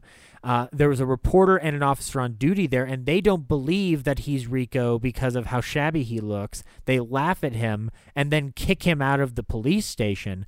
Before Rico would leave, he would give one of his rings to the officer on duty and say, Give that to Flaherty, then you'll know that I'm telling the truth. And then that's how Flaherty knows to go after Rico. It's an interesting way to get uh, Rico's hubris back on screen once more of like how he can't uh, help, but he needs to be acknowledged and admired, even if it's in the gutter. Uh, I think that this version is way better that we get, where he gets on the phone, he calls Flaherty, and he says another one of those classic clip quotes, which is just, "This is Rico speaking, R I C O, Little Caesar, that's who." Um, guy, audience, did you understand? I'm Rico, R I C O, Little Caesar. Here, me. And then he just took a picture, you know, and it says Little Caesar at the top. Um, but he just basically lays into Flaherty about like I, I get it. I know you're trying to trick me by putting all those stories in the paper about how I'm washed up, and you know Rico's so drunk at this point that he he's literally doing what Flaherty wants him to do. so, so so maybe Flaherty was smarter than we gave him credit for because he did he did know exactly how to entrap Rico and to be like, yeah, it, it's kind of like what we're dealing with with a certain leader in power. You know, like if you if you make fun of him long enough in, in the in the open, eventually he'll start fucking crumbling, like, and going berserk or bananas. Um, but in this particular case, Flaherty's like, I told you we'd get him hey Marge, let's, let's go, go for... for... frosty chocolate milkshakes after we catch Rico. Um, and everyone's like, he's talking in his sleep again. It's weird. Guys, he's going into Mike Birbiglia mode again. Uh, we gotta just. What? Uh, he's a guy. He'll make a movie uh, in the 2000s. Just wait, you'll see. Anyway, yeah, they track him down, and we get a really good shootout. I will say I like the shootout it's a, a lot. great shootout. It's a great shootout. We have Rico behind a huge advertising board of Joe and Olga. so Joe got to dance. I love that some some uh, symmetry. It's just beautiful. it would have been great if Little Caesar had shot Joe, the sign of Joe, and go dance for me now, huh? and then he just starts singing Dance Monkey. Oddly enough, um, but he gets behind the sign. Uh, Flaherty says my favorite line that he'll ever deliver um, because it's it's delivered weirdly, but it's fine because it sets up this great scene. He goes, "This is your last chance, Rico. Are you coming out or what?" Like his delivery's so weird, but he's doing fine. It's just that the delivery feel it's the one thing where I'm just like, this is dated. Um, but obviously Rico's gonna be like, never, never, uh, gangster's paradise, let ride and die. And they shoot through that fucking sign with that Tommy gun in a line and mow him down from behind. Yeah. And they go over to him. They look over him. They they they're gonna try to put the cuffs on him, but I mean, Flaherty can even see like Rico's dead. Yeah. Like he's dead. And we get the line, Mother of Mercy, is this the end of Rico? Ah. um, and the original line for the film and in the novel was, Mother of God, is this the end of Rico? And the reason, again, we'll go back to religion, the reason why that line was changed more than likely was because we don't want to offend the the Catholics because they will ride our ass Yeah. into the ground. And you know, like and the studio heads of this era had a lot of reason to be fearful of the Catholic legiancy groups and Catholicism in general because uh, I mean, the primary amount of studio heads at this time are Jewish immigrants. They are on a on a uh, uh, on on a tight microscope by government leaders and you know anti-Semitic dickheads uh, at this time just because of their religion. This would become even worse up in within the rise of you know nationalism in Germany and also the amount of stuff that would happen prior to Pearl Harbor's bombing before any scrutiny on them was laid over in the in within the scope of this war. So like they have the reason to be afraid of these decency groups. So they changed this line. Um, there's rumors that the the scene was shot with Mother of God is this the end of Rico and that prints were sent out and released with that line intact but then Warner Brothers got nervous and changed it and sent out the new prints with that line change. So there's no there's no film record of it. We don't have footage of it. So it's very much a like, well, did it happen? Did it happen? Did it not happen? Like who knows? What we do know is is that the movie ends on a shot of Joe Massara's billboard because obviously that was the point of this whole movie was sometimes people just want to dance. And the moral of Little the Caesar. end- Sometimes the- you just gotta dance. The original The- the safety dance. The inspiration for the song safety dance. Oh my god. I, I'm gonna take the clip of that movie now and put safety dance in the end credits. Is this the end of Rico? We can dance. We can dance. We can dance. Everybody look at your hands. Um, but that's the end of Little Caesar. Uh, the the film has a 92% on Rotten Tomatoes as of now, based on 24 contemporary reviews. Um, there was an Academy Award nomination for this film for adapted screenplay, did not win. Um, Little Little Caesar brings Edward G. Robinson to prominence. He becomes a major star because of this. Uh, this is in the National Film Registry. Uh, it was added in 2000. Uh, it's all over AFI. Uh, whether it's 100 Years, 100 Movies, it was nominated in both 98 and 07. Um, nominated for 100 Thrills. Uh, got number 38 villain in Heroes and Villains. Um, 100 movie quotes. Mother of Mercy, Is This the End of Rico? is number 73 in the top movie quotes of all time. And AFI's top 10 number 9 gangster film of all time. The legacy of this film is um, is still indelible in spite of the fact that of all the gangster films, it might be the one that holds up the least. And and it, consequently, it might part of that might be because it had to create everything, so everything else was able to add on to it. Yeah. Um. So, but like, again, I will, I will, I will end Little Caesar on the note that there are moments of brilliance in this movie, mainly from Edward G. Robinson, but also the amount that uh, Mervyn LeRoy does have moments of cinematic brilliance with certain shots that he chooses to use that end up becoming gangster mainstays. Like that shot, again, that shot where we're hearing everybody's name and introducing them, that's a shot that you see in almost every gangster movie you see coming out of the 70s, 80s, 90s, and 2000s. So, um, but w- this movie was released in January of 1931. And literally in April, so three months later, on April 23rd, 1931, the world got a taste of Tom Powers in The Public Enemy. Now, I imagine this is the one that we all had a lot of fun rewatching because it is it is still a fucking masterpiece. Oh, it's Like wonderful. it does not. So good. it does not age in the slightest. This film, uh, this is based on a book called Beer and Blood by John Bright and Kubec Glasmon. Glasmon and Bright would end up becoming major screenwriters. Uh, for Warner Brothers, um, they um, would end up do, working on things like The Crowd Roars, uh, Handy Andy, uh, This Is My Affair, uh, Woman Wanted, Jealousy, Bolero. They wrote a they actually wrote a ton for Cagney in his earlier films because they also wrote the movie Smart Money, which has Eddie and Cagney in their only film together. Blonde Crazy, Taxi. Um, so th- these guys ran the gamut, but their original thing was they wrote this book that was never published called Beer and Blood, and it was based on actual people, um, and ha- and their own witnessing of some of Al Capone's murderous gang rivals in Chicago.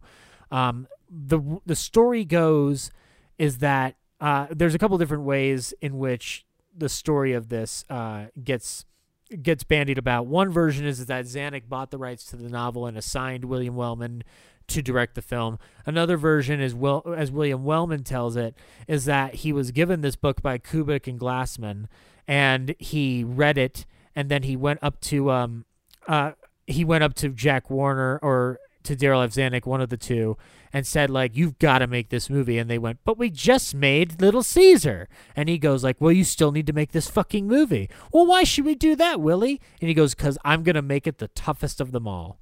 And William Wellman didn't fucking lie. William Wellman had enough evidence in his life prior to becoming a director to definitely double down on the statement like, look, Darryl, we're going to make this fucking movie. Do you understand? I am William Goddamn Wellman. I directed Wings. I've been an actual fighter pilot. I've I've lived life.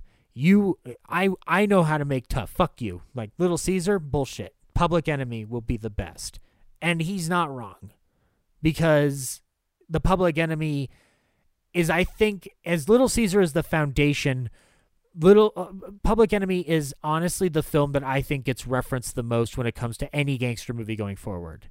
Like it, there's the thing that gets replicated with Little Caesar is the performance of Robinson, whether through imitation or just character tropes. Public Enemy is where the visual style of the gangster movie becomes a reality in this film.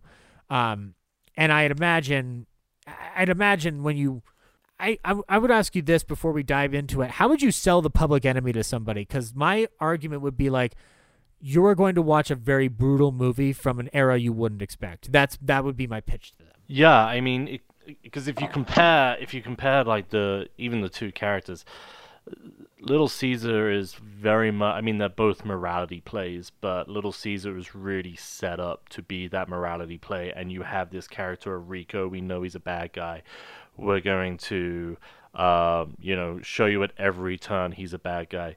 You flip over to Cagney, even just ignoring the performance, but the the writing of the character. He's likable. He's charming. He, uh, you know, he is extremely tough and very real with that toughness. And I, I would say this movie feels a lot less staged than Little Caesar and I think a lot of that has to do with the way the camera moves in this yeah. movie. This camera moves like a Scorsese camera. I, it's, I mean, you know, and I mean, it'd be easy to joke about this, but the the reality is, is that Scorsese does not apologize for his influences. He puts them on a high pedestal. And in in fun fact, it is illegal for any documentary about the golden age of Hollywood to be made without Scorsese being interviewed. If you do it, you're fucked, um, because he'll find you. I thought I watched the Alice B. Guy Blaché documentary and I thought like, wow, it's interesting. Like this this story I'd never heard of before. It does feel like it's missing something. And then they showed a clip of Martin Scorsese talking about Alice Guy Blaché at a dinner, and I'm like, oh, that's how they got him in. Got it. Got it. Okay, okay. The law has still been upheld in this wonderful documentary. like, and and this uh, is to me, this is a total side note, but this is the difference to me between Scorsese and Tarantino, who does a lot of the same tricks of, of Scorsese of stealing shots is Tarantino um Scorsese admits it. Like Scorsese is like, yeah, so if you watch this movie over here, I totally stole all of that. Whereas Tarantino just feels like, yeah, I'm a genius. No. Scorsese's just like, look, look, look, look. As far back as I can remember, I always wanted to steal shots from William Wellman, and then rags to riches clothes. and, and that's my obligatory Tarantino rant over. yeah, yeah, no. I mean, and I'm a I'm a Tarantino lover. I, I Jackie Brown's my favorite film of all time. But uh, yes, he has definitely he'll he'll acknowledge his influences, but I think that Scorsese gets more detailed. Like Scorsese goes into diatribes. Like I'm amazed he hasn't on the started. 15th angle, and I had it leaning down because this film. I was, Well, and, and Scorsese's not just stealing shots; he's stealing lighting. yeah, Like- exactly. So I Oh, had the bulb. I had five bulbs in my uh, lighting crew here. And, uh, I, they tried to put a six bulb in, and I said no, six is too much, too much, too much. Get it out of there, get it out of there. They didn't have six in the Get it out. 30s. four's not. Four's not enough. Leo, you. Five is just right. Leo, Come on. Yeah, Leo, you've got enough light on you. You're fucking fine. Shoot it. Marvel can kiss my ass. um, but yes, yes, he's stealing lighting shots. He's stealing, he's stealing uh cinematography angles. He's stealing characterizations. He is, and and when we say stealing, you know, the the obvious thing is is that great artists steal. Borrowing. And that's true because Mark Scorsese, he, he's a or borrow. Yes, he is. He is a great artist. He does that, but it all starts obviously with William Wellman's The Public Enemy, or as it's known in Andrew's land, Enemies of the Public. Is that right? yes, in the UK, in the UK, uh, this is according to Wikipedia. So again, keep in mind the source article. It comes from Variety in 1931. It calls it UK is calling this enemies of the public. Now, correct me if I'm wrong, Andrew. We've talked about this. Your country did not like these movies, let alone the horror films that were coming out of the era either. So Yeah, this it- might have been the first step for them to go, no, no, no, no, no, no, no, not not going to do this again at all. Uh, rated H, rated G for gangster. Well, and, and I think I think there's a thing. I, I think there's a thing of like um you know it probably comes down a little bit to class, um because we enjoyed a good murder. We love murder in Britain, but it has to be like solved by a little old lady in a country estate. You can't have just murder in the street like commoners. It's also anarchy at that point. We, we all know that Brits love law and order. We do. Yeah, yes, we you you you do. You know, uh, it also helps if you have somebody who invented the film industry. Then, you. um, I'm sorry, little Hitch had a little ego coming on there. He sits by the board. Um, Classic but, Hitch. But, uh, but uh, anyway, the enemies of the public, or the public enemy, or public enemy number one. um, 911 is a joke in your town, guys. Um, this film, directed by William Wellman, produced by Darryl F. Zanuck, uh, written by Kubec Glasmon and John Bright, screenplay by Harvey F. Thew, um, and based upon Beer and Blood by Bright and Glasmon, starring James Cagney, Jean Harlow, Edward Woods, Joan Blondell, Donald Cook, Leslie Felt, Leslie Fenton, Bar- Beryl Mercer, the great Beryl Mercer, uh, Robert Emmett O'Connor, Mae Clarke, who's uncredited unfortunately, and Murray Kinnell as Putty Nose. Uh, yeah, this is a stacked cast. This is a stacked cast full of classic actors. Um, I think that to the, the, when it we should talk about Cagney a little bit because up until the Public Enemy, he had primarily worked on stage. He was brought over to be in films. He ended up becoming the breakout star of a film with George Arliss called Brewster's Millions, and the uh, the the the the way he gets the role of Tom Powers is interesting because originally Edward Woods was not only set to play Tom Powers, but he was borrowed from another studio to do this. So he had there was a there was a stake in him being the star of this movie, and the the the legend goes that Edward Woods um, was playing Tom for the first couple of days of shooting.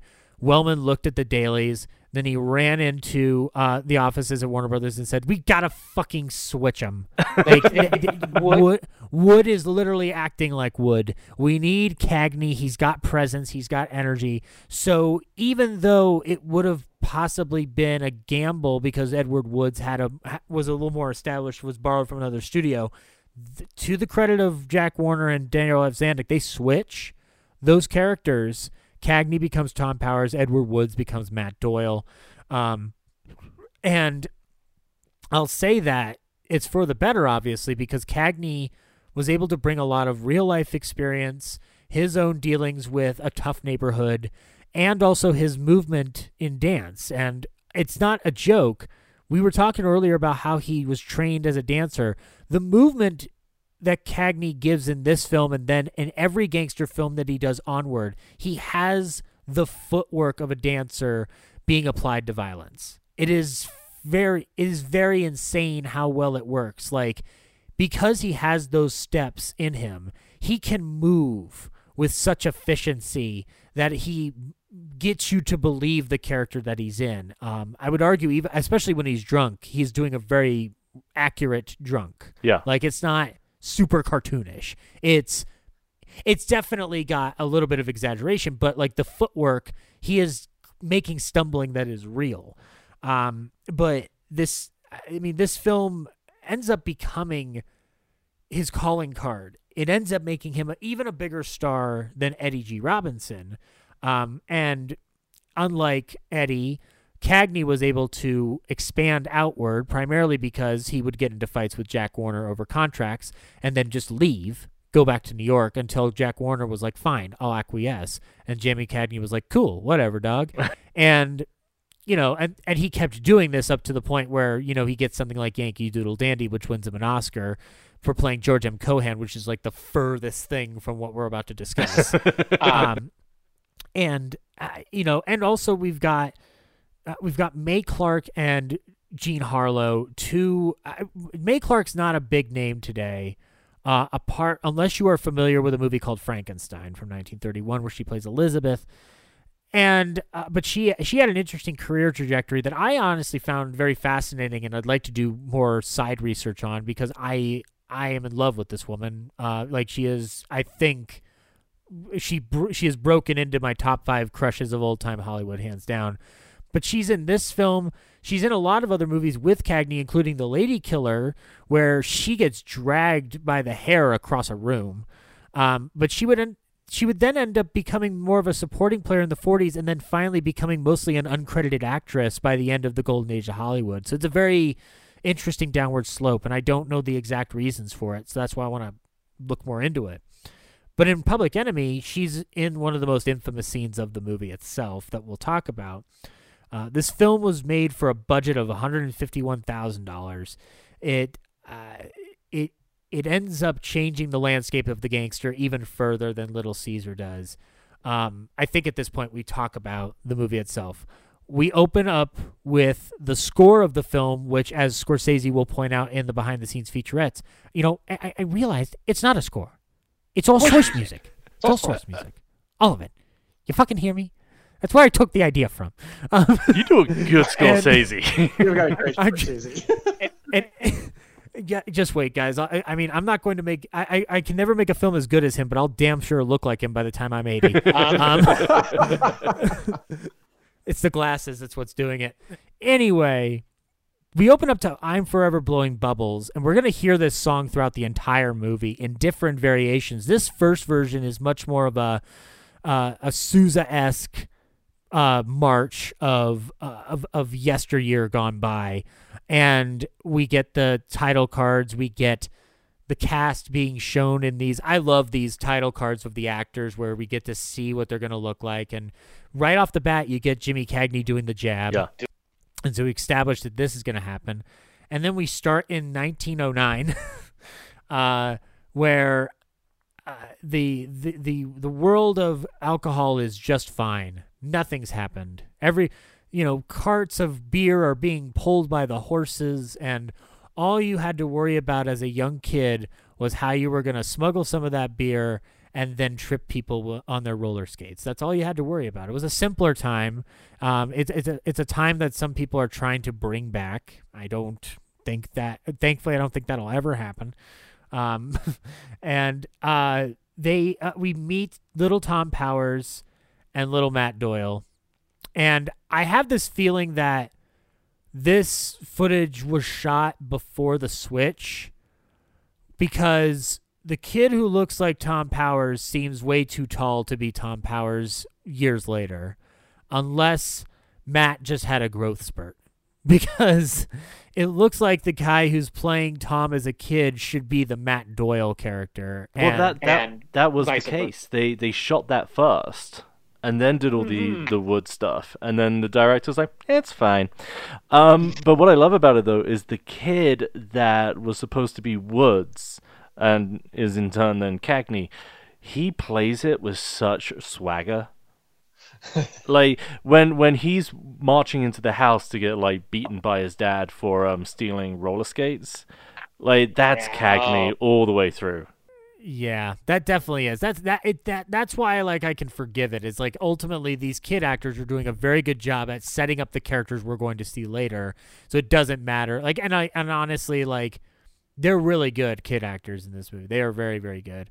Um and uh, we all we also get a sense of Tom. We get the sense of the difference between Tom and Matt is that Matt is kind of a human and Tom is a monster. yeah. And and the the question that's going to come up in this film, and I think we should kind of get it out of the way now, is like, is Tom a product of an of an environment, or is Tom just a monster by birth? I think it's a kind of a combination of the two because it doesn't look as if he is coming from absolutely downtrodden means. His kid, his father's obviously a cop. Their house is not too inelegant or underfurnished. It's very much a house of that era.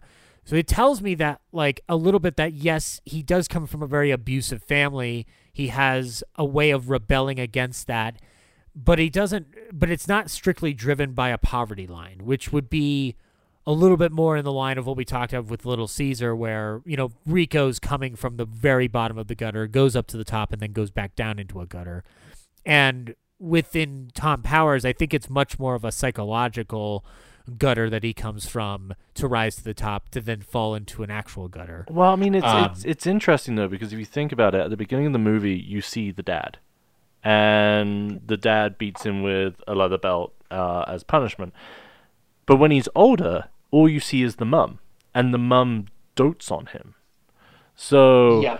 it, it's yeah, it is an interesting psychological question of is he just a monster? Because I mean, if you think about him as a kid, you know, he basically steals roller skates to give to a girl with the sole purpose of tripping her up.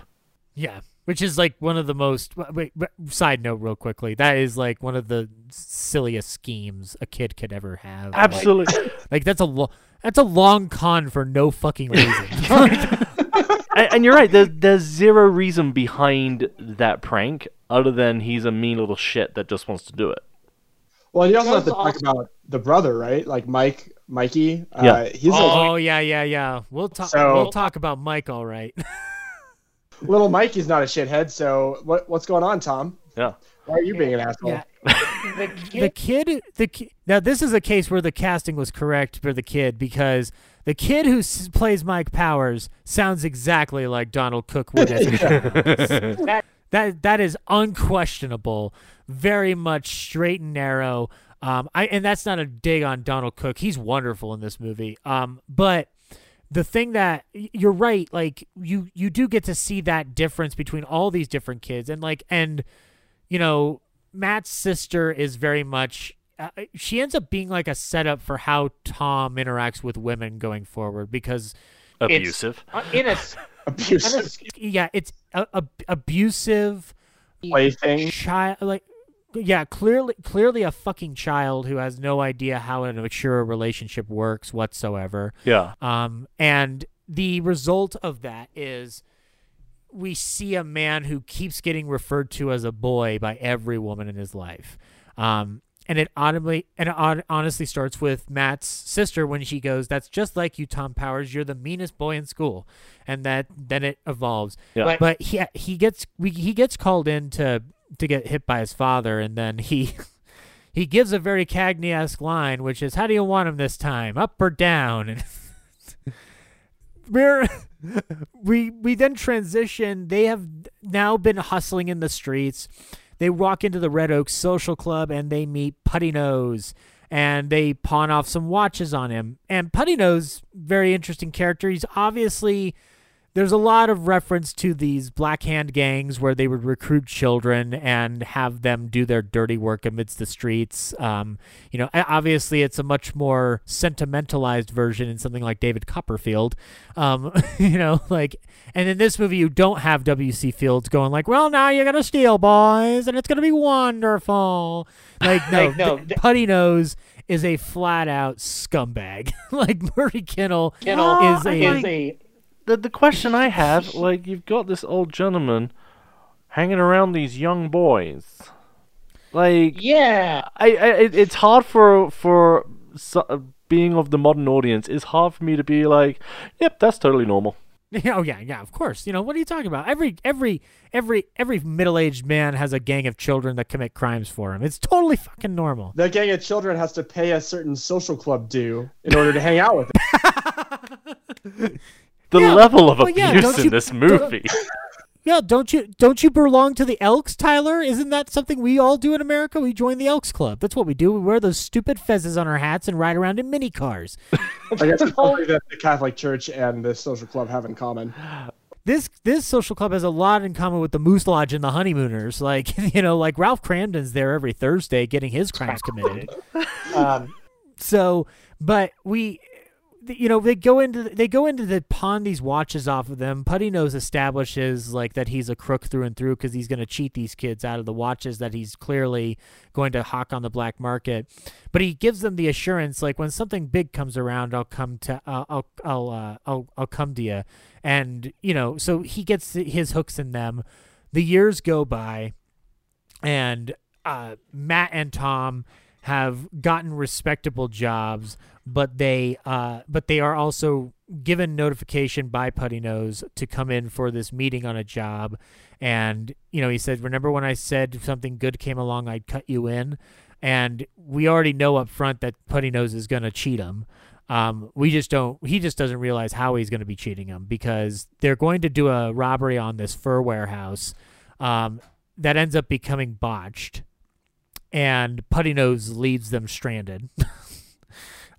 and uh, because Tom, by the way, the, one of the reasons it gets botched is because Tom, in his impulsiveness, shoots a stuffed bear. Like, it's one of those beautiful shots where he gets freaked out by this bear and just goes like bang! Oh god. Yeah. uh, well he, he you know you know he's not gonna he's not gonna eat timothy treadwell this time. I got him you know? Like that's that's what it's gonna happen to be. And they get on the run. Uh they uh they also in the process another gang member gets killed they're chased by a cop tom and matt kill this cop and then they go to Putty Nose, but Putty Nose has left town, and we get one of the first isms of James Cagney in this, where he's like, "Why the no good double crossing fink?" Like you know, like you know, like that delivery that he gives. You know, like we have the line for it that he never said, which is "you dirty rat," because he never said "you dirty rat." Um, but that intonation and that delivery becomes infamous, much like uh, Little Caesar di- did with Eddie Yeah. G. You know, you you you have a delivery and a style that is so recognizable. Only Cagney can speak like that. Only Cagney can do it, uh, or Mel Blanc can do it too. But that's because he's the man of a thousand voices. But Cagney can do it. Only he can do it to this delivery justice. Um, and w- within within them getting uh, brushed off by Putty Nose, they end up joining Patty O'Ryan's gang. Uh, Patty O'Ryan tells them that he's gonna watch after him, and he's you know you you could come to me in the event of a problem. Meanwhile, in the home life of Tom, it's just his mother now, Merle, Beryl Mercer, who I is this the only Beryl Mercer movie you guys have ever seen that you can like actively recall? Yeah. Okay. Yeah, yeah, I think she so. she is an amazing actress of the era. Her she would end up dying in 1939, but she worked throughout Hollywood playing mothers and grandmothers, and then she would end up playing Queen Elizabeth in two films the last year of her life. She was an amazing, amazing talent. She's in a movie called Supernatural with Carole Lombard where she plays um, a uh, a drunken tenant who ends up getting becoming one of the first murders. Um, but she is she is just wonderful in this film. I, I, I, I can't get enough of Beryl Mercer. I've become much more of a fan with her since I've been doing the film club um, with Secret History of Hollywood. Like, there's been a couple films where she pops up where I'm just like, just this woman's perfect. But she plays Ma Powers. She becomes the quintessential mob mom. The boy can do no wrong. My little boy. Oh, it's isn't it funny? Like she just excuses everything. She's very much like if I was going to bring a Hitchcock analogy to this, she's the uh, the starting point for what you get with the mother of uh, Robert Walker in Strangers on a Train, where Yeah. you know just in complete denial that your son is a monster, like you know, like absolutely in denial. And what's more, Mike Powers has grown up from a boy into Donald Cook, and he has signed up to join the army. And we get this, we get more insight into Tom's uh, uh, character as you know. Clearly, he's the irresponsible one of the family who gets off on uh, being more charismatic and char- he gets away with it by his charm and charisma. Matt is the uh, Matt uh, Donald Cook. Mike Powers is just the straight and narrow.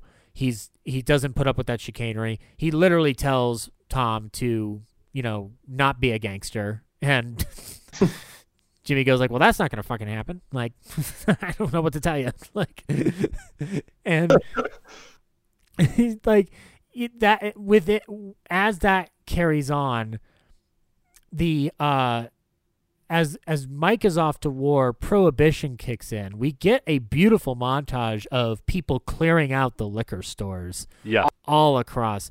Like this is like you know, if you were to say that weed became illegal again in Colorado, the result would be pretty much this. Yeah. I, I even to the point where I would imagine they'd be carrying home ca- canisters of of of blunts joints or, wh- how much weight you were able to get off of a of off of a of, of a ounce of weed in baby carriages being strolling about because they will comfort you for the rest of your lives. Yeah. No, the Um, best scene is the guy with the flower car. Oh, yeah, he's they're pulling out going in the back flowers. and just dumping all of his flowers out. I was like, "Fuck it, I don't need this anymore." Nobody Fill her needs- up, boys. Yeah, nobody needs pretty foliage in their life. What they need is fucking booze, guys. Like I am the the the montage is wonderful. And this is also where we get uh Patty O'Ryan basically you know tells them like we're not you know alcohol's not going to go away alcohol's going for 30 that beer's going for $30 a barrel Yeah. like that, that they're going to make fucking money and uh, they one of their first jobs is this actually wonderfully shot uh heist scene Yes. where they Yes. hook up a gasoline truck To, to get, get the cleaned out. Let me just say that's really interesting after notes if you uh, keep that in the gasoline truck. So I'm gonna ask you, Tyler, because you know, so one of the big things about brewing is sanitation. Everything has to be cleaned and sanitized within an inch of its life when you brew beer. I can only imagine. I don't know about you, Tyler, but I was watching like this movie, and they're filling up the gasoline truck, or they just bring this Like wooden paint barrel into into the uh, into the dining table and taking beer off of it, and I'm like, that can only taste like crap. Well,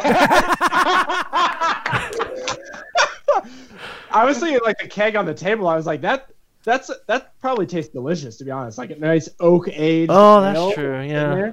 I'm fine with that. But do you know how much air you just introduced into the beer Yeah. that you just filled into a gasoline truck? that Oh, probably wasn't oxidize the crap out of it. Also, you're filling. You're filling. For those of you that don't know how to pour a pint, I would recommend Yes. not watching Public Enemy because they are Yeah. just pouring it straight into the glass, Oh. and it's just oh like yeah The- the ninety head- percent. Ninety percent foam, yeah. the head the heads on these beers is is astounding. I had I had a feeling we, we watched uh, a slight case of murder with Edward G. Robinson last week at Film Club, and there's a lot of heady beers in that too. Where I'm like, man, he's not a really good bootlegger if he doesn't know how to pour beer. Yeah. I'm I'm getting really pissed off that my paint can is ninety percent beer or ninety percent head. Listen, the reason we're not look listen, the reason why we're not buying Patty O'Ryan's beer anymore is quite frankly because it's nothing but foam. That's all it is. It's it certainly cannot be the way I'm pouring it. After all, I'm a bartender. I know my alcohol. Um, clearly you don't because I wouldn't drink your foam shit either. Um, I I was doing some reading about how like people brewed beer during Prohibition, and so there's two types of way to brew. For those who want to know, you got all grain and you got extract, which is basically taking the sugar from the grain and put it into a syrup, and um, they would make hopped extract. So they're putting the hops in with the malt at the at the same time. So I can't imagine this beer tasted good. I'm sorry. no, there's no There way. is a, there is a reference in a lot of uh, documentaries about prohibition or gangsterism where you would refer to stuff as swill.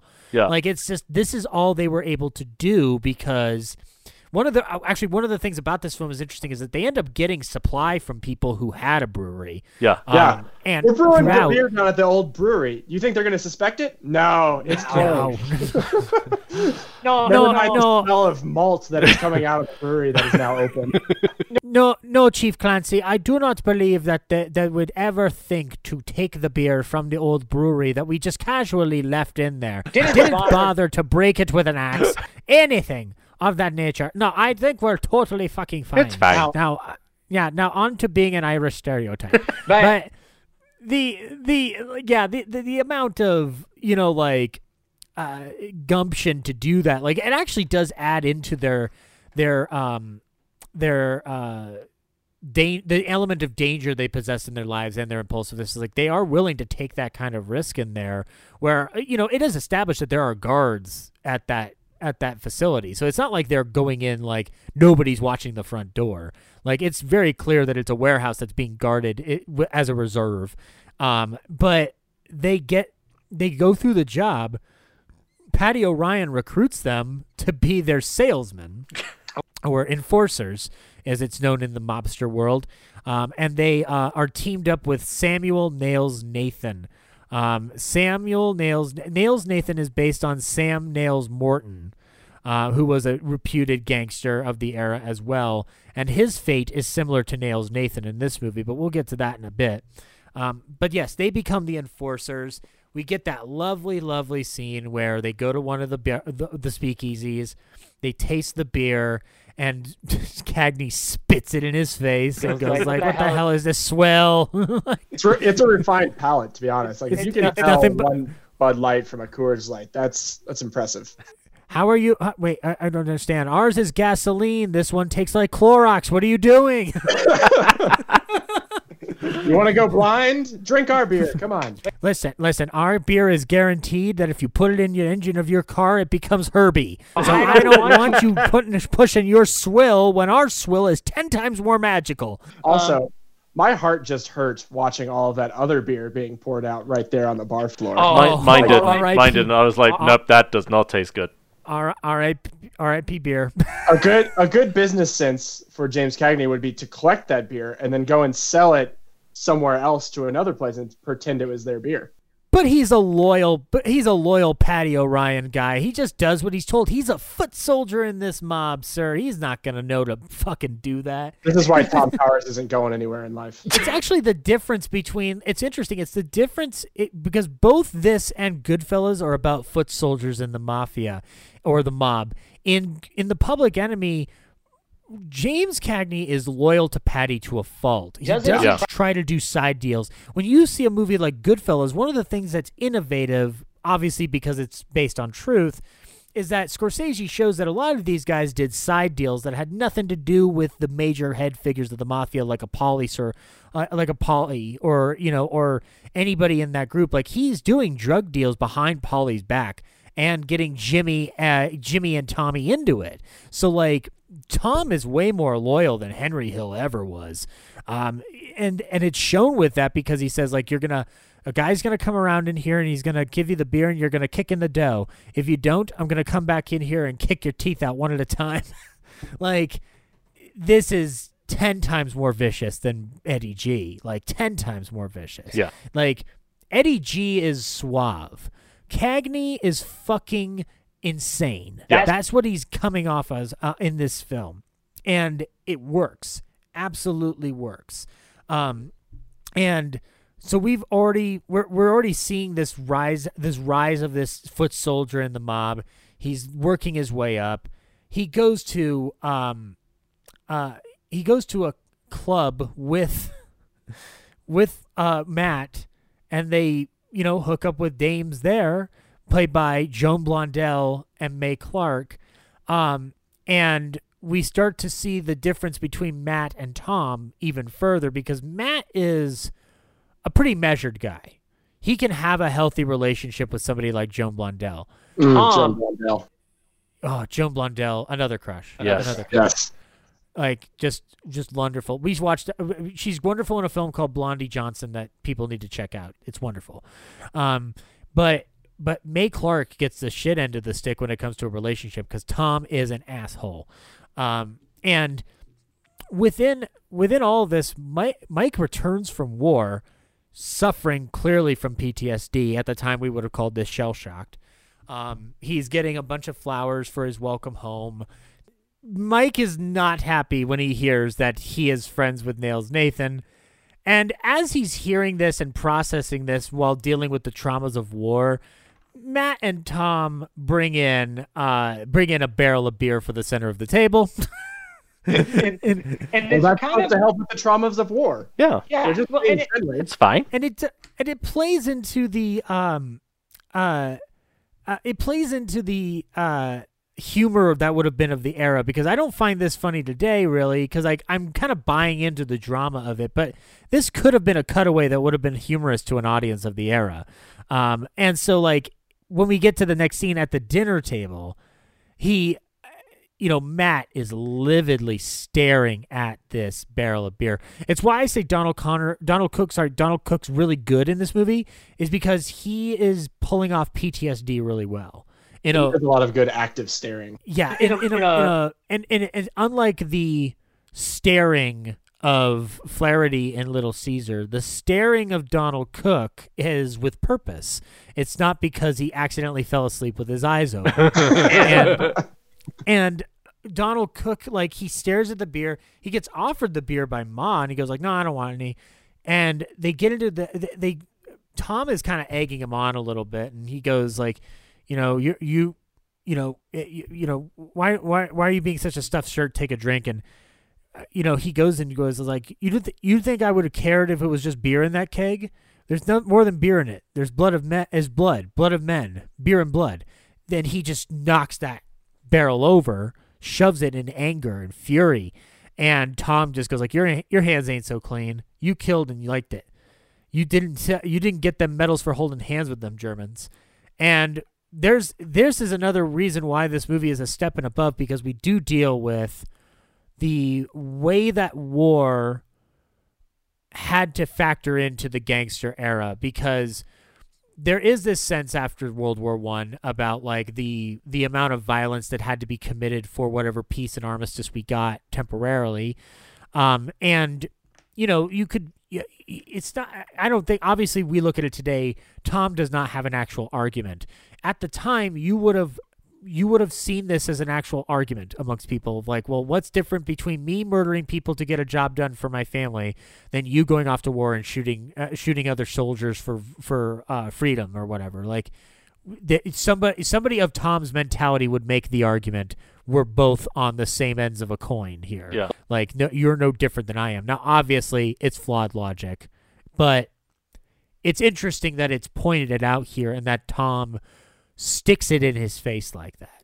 Is it's very very um, mature for the era in a way that I'm not expecting it to be, um, and a lot of that comes with the fact that it is pre-code. Um, so you're able to do these fluctuating things with your thematics.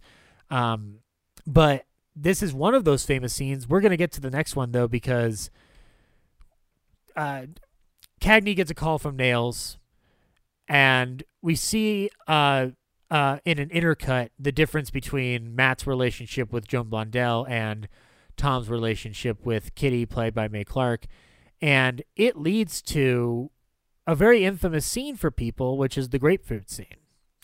Um, now, I'll ask you guys: Had you heard of the grapefruit scene prior to hearing of the Public Enemy? No, actually, I hadn't. I'm not sure I had. Okay, No. neither did I. This apparently is an infamous scene for people of a certain era who are learning about this film because it is a brutal scene, not not not by what's happening, but just like his. It's an it's a double down on Tom being an insensitive prick. Yeah. and he shoves. He shoves it in her face. He doesn't just throw it. He shoves it in her face. And this is actually inspired by an actual gangster who reportedly um, shoved a uh, an omelet into his girlfriend's face. Um, but the inspiration for the scene it seems like because it's so infamous, everybody claimed to have a part in creating it. um, in uh, in the in the TCM interview uh, documentary, "The Men Who Made the Movies," William Wellman's doc, he said that he added the grapefruit scene uh, because when he and his wife at the time would get into fights, she would never talk or give any expression. And since she always had a grapefruit for breakfast, he always wanted to put the grapefruit into her face just to get a reaction out of her. So she would show some emotion. He felt that this scene gave him the opportunity to rid himself of that temptation. Now, modern critic uh, Ben Mankiewicz has, who is also my secret father, uh, has asserted that Mae Clarke's surprised uh, and seemingly somewhat angry reaction to the grapefruit scene was genuine, and that she hadn't been told to expect it in in the scene itself, which. Clarke denies this retroactively through her autobiography and said that Cagney told her that to the take that he was going to do this. And she said that the only genuine surprise came later when she saw the grapefruit take of the scene appear in the final film, as she understood it that they were shooting it as a joke to amuse the crew.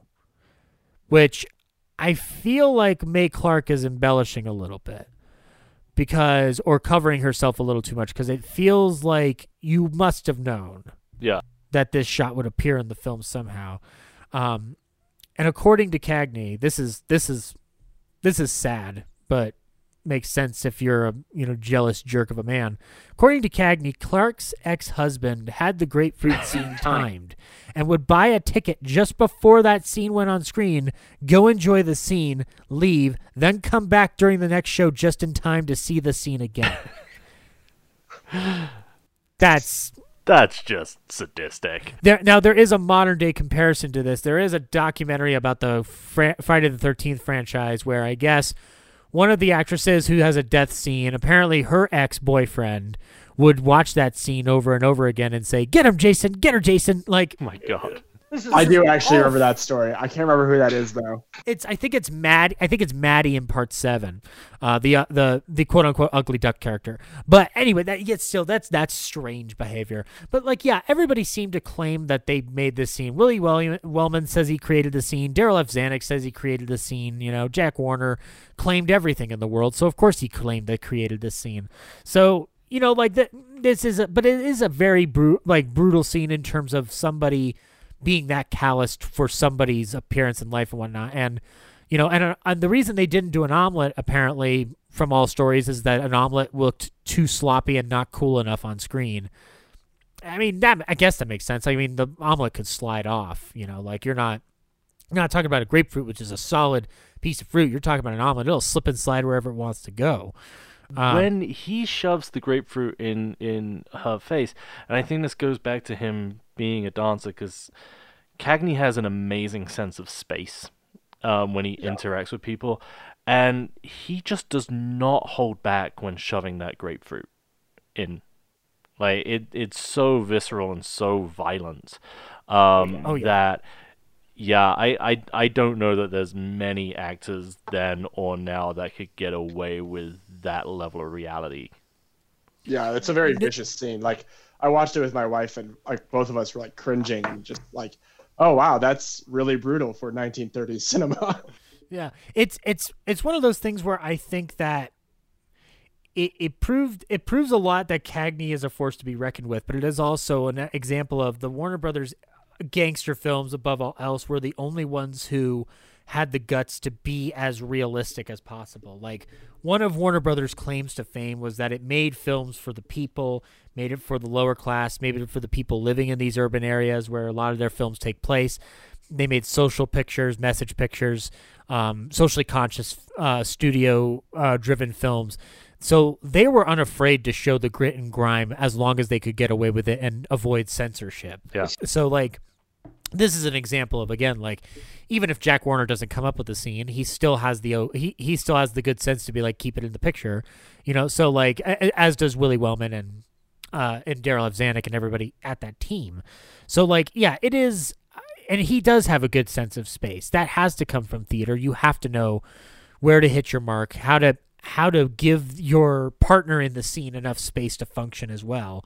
Um, so it, it it does really lend itself as like one of those moments where you watch a master at work just sitting down, like just sitting down.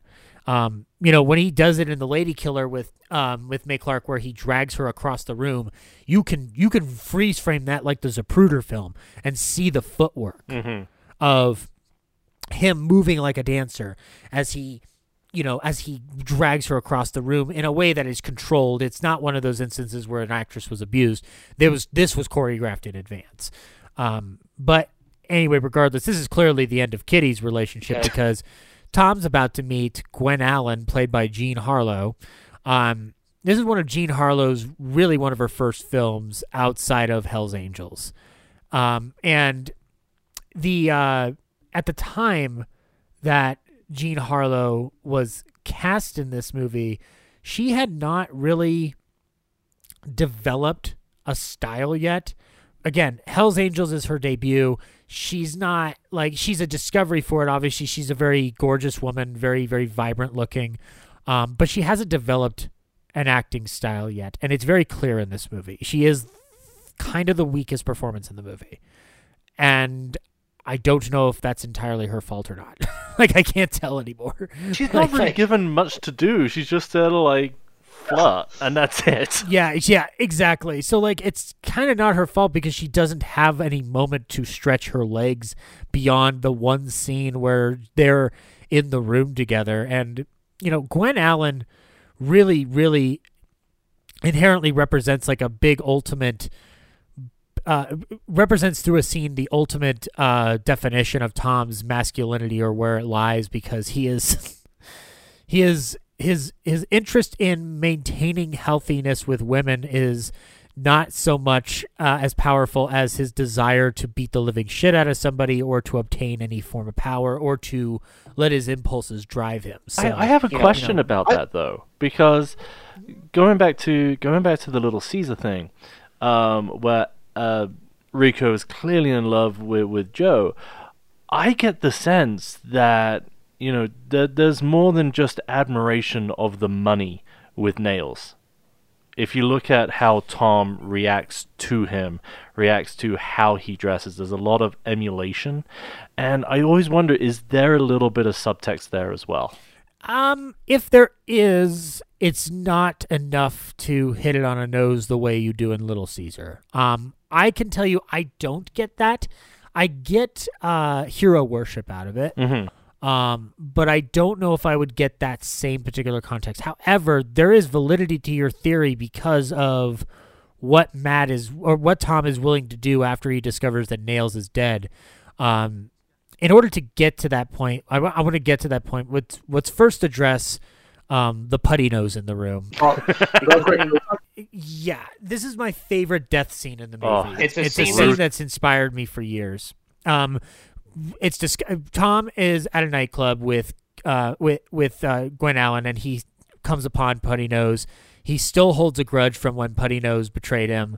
Um, actually, even Nails Nathan's kind of kind of telling him like telling him like don't worry about this.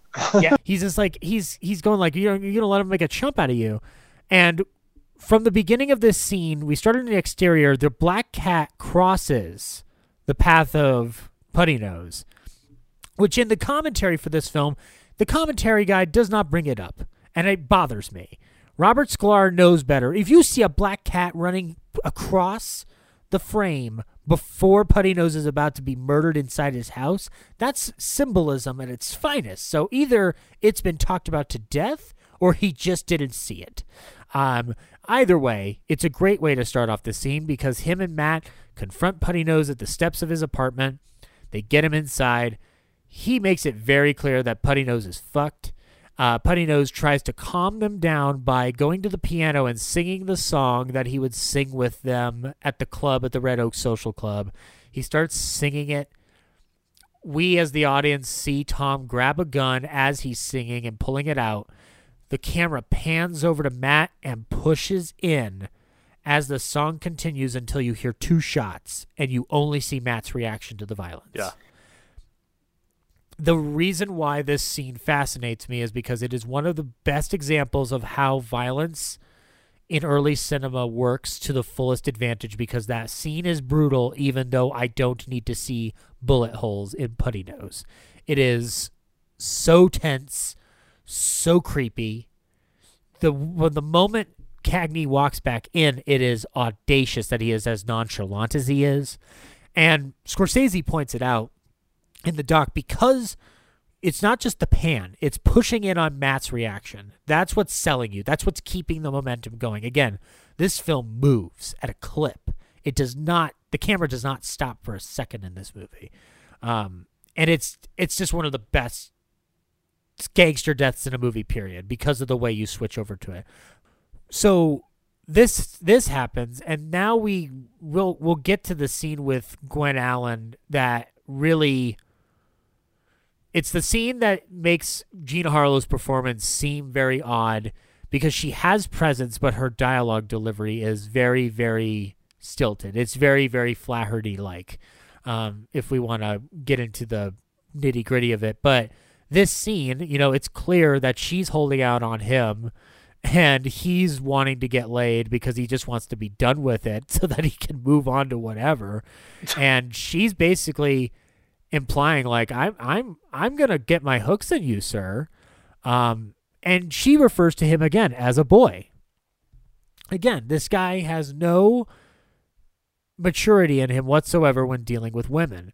So just as they're about to really consummate, the phone ring or the door the doorbell rings. Door's knocked.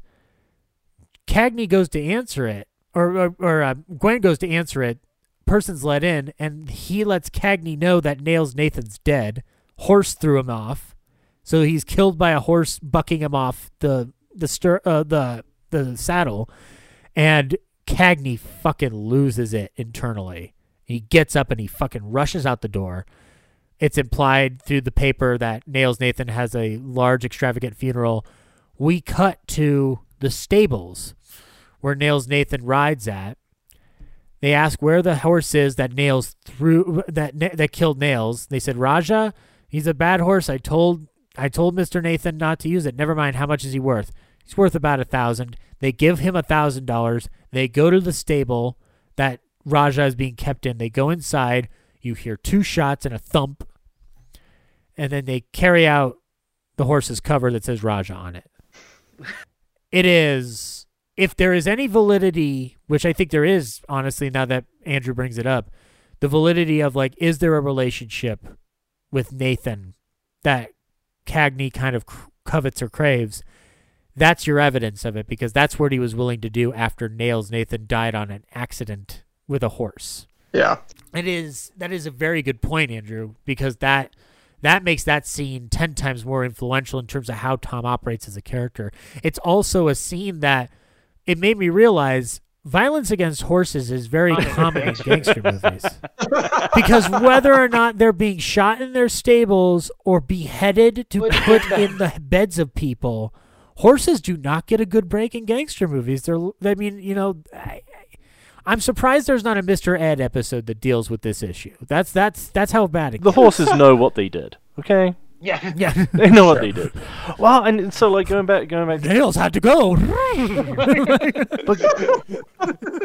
but going back to you know, it, it, whether or not Cagney's character is in love with Nails or not, there's that earlier scene uh, which we alluded to when talking uh, about Little Caesar, is he's getting uh, a tailor-made bespoke suit, and it's after a big heist, and the tailor is is played for laughs, but he is obviously a uh, homosexual, very camp gentleman, because he's like, Yes. "Oh, did you hear about the robbery?" And it's very over the top, but the way Cagney reacts to him, it, it- I don't know. To me, it felt like he was recognizing something about himself that he doesn't want to admit. But again, I'm viewing this through the lens of a modern audience where we're taught to like look for that at every step now. Yes. But and it well and it's interesting like Cagney coming from the theater he he was obviously in tune with his feminine side as well as anybody. Like he but it's just like he understands the humor. He's in tune with it. It's not like Jimmy Stewart in Rope where he's just like Hitch what is the deal with these two boys? Like they seem like really familiar with each other, and it's. I, I haven't read the play in full. I just know that I throw my beliefs under the bus at the last minute. Um, that's right. That's all you. That's all you need to know, Jimmy. Now, fucking action. Well, Um, and then, as we said earlier, Cagney began his career playing a girl. He was Yes, in yes. an all-girls chorus line, so Yep, yep. he he would be very much in tune with that side of himself. Yeah, and again, like he's not afraid. Like it's Cagney's a brave actor because he's not afraid to do that. And and Bogart honestly has that similar braveness about him that we'll talk about in future episodes because there's when we get into the Maltese Falcon, you know, the, there's an interplay he has to do with uh, Joel Cairo that is like you have to know what you're doing here. Um, but to getting back to the public enemy on this and and after nails his horse R.I.P. R.I.P. Raja um the uh at this time a rival gang head- headed by schemer Burns um has um taken advantage of a lot of the disarray following Nathan's death um, we get a lot of scenes of fast moving cars and bombs being thrown through windows the things that I wanted more of in Live by Night that didn't that I didn't get, but whatever, I get it. I, I get it, Mr. Affleck. You made a very sincere movie. I just really Just wanted really- action scenes like that. It's it's not that you made a bad movie. That's just what I wanted. Anyway, I will put that rant out of the way. But so Schemer Burns is basically causing chaos. Patty O'Ryan's gang is fucked. He needs to hide these kids out while he gets the things reorganized that he needs to get. So they hole up at Patty O'Ryan's place with Patty O'Ryan's girlfriend. They give them their guns and their money, and um, they are told to stay there until Patty comes back. When Patty leaves, we get a shot from below the ground of the car driving over the camera. Uh, to which Such a great you shot. know, yeah, and and obviously Orson Welles gets a lot of credit for the shots where he dug into the floorboard to get that shot in the governor's off uh, in, the, in his campaign offices in Kane. You know, Orson Welles would fully admit, you know, I stole from other people and just used what was at my disposal to create a dynamic film. Here's an example: William Wellman does that shot that shot is very much a shot you would attribute to being innovated by Kane, except it's not because it was in 1931 and not 1941. It's 10 years before Kane. So, you know, like it, the, the mythology of where these shots get innovated is always murky because everybody seems to forget that early early cinema is not undynamic it's just it's in it's in bits and pieces whether it's mervyn leroy doing that tracking shot or wellman doing that below the angle shot but so uh, one of the one of schemer Ger- burns's guys tips them off because he sees patty o'ryan leaving and in the club here or in the in the patty o'ryan's house tom gets super drunk and gets uh Whoa, whoa, whoa! Patty O- Tom gets yeah. drunk because he's being fed alcohol by a very, Yeah. very vicious woman. yeah, a very very aggressive, uh, aggressive woman played by M- Dare we Mia- see a Mia- rapey woman? Yeah, Mia, Maya Mervin, Maya Marvin, who was only in really three films. She was in The Public Enemy, You Said a Mouthful, and The Call of the Wild, and she only uh she only appeared in those three films and then just left Hollywood.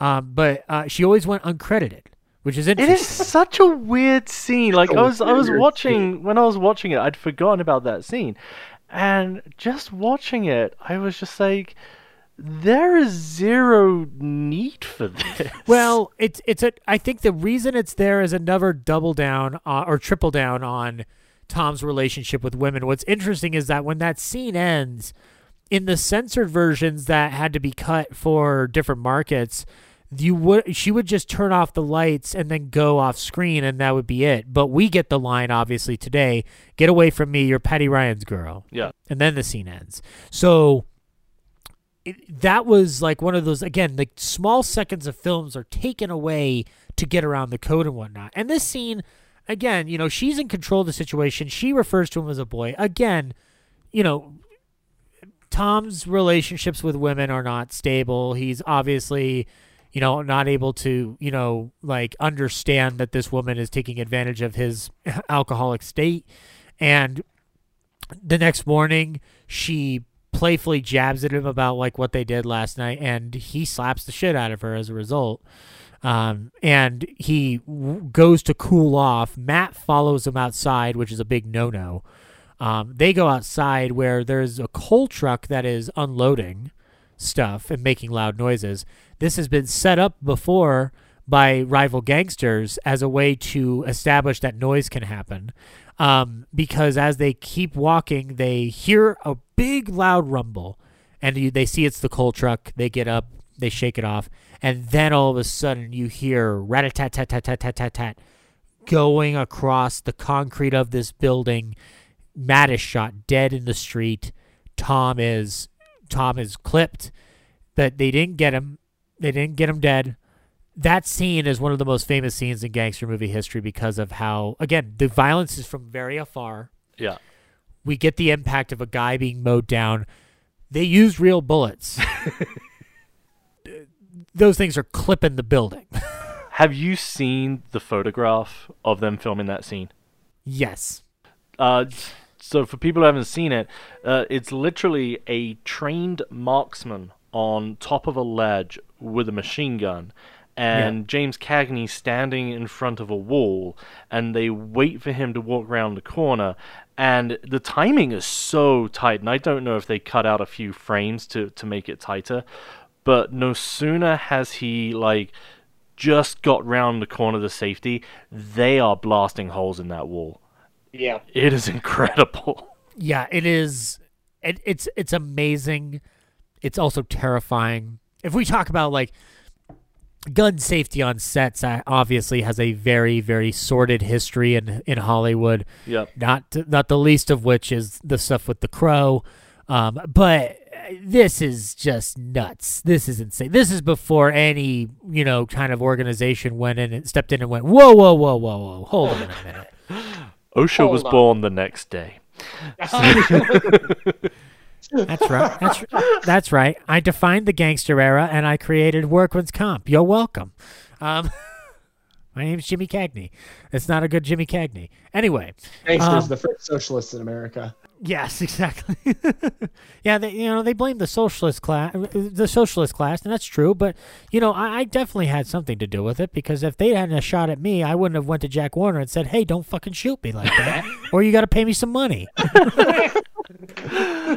Already, uh, an insurance plan that covers all my health benefits in case I get shot like that. Come on.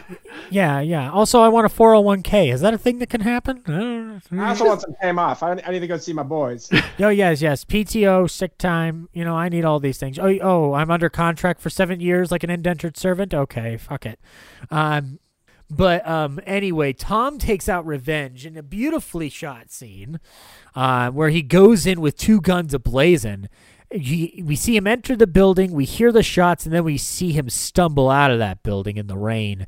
Before we get to that shot, though, he goes to a store in which he, some idiot guy behind the counter, like, hey, can you show me how uh, these bullets are loaded? Oh, great. Can I hold the gun real quick? Oh, hey, by the way, you're being robbed.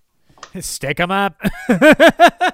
Well, I just love that the the guy doesn't get wary when he just starts pulling the bullets out of his pocket. Like I've already got bullets. Don't worry about it.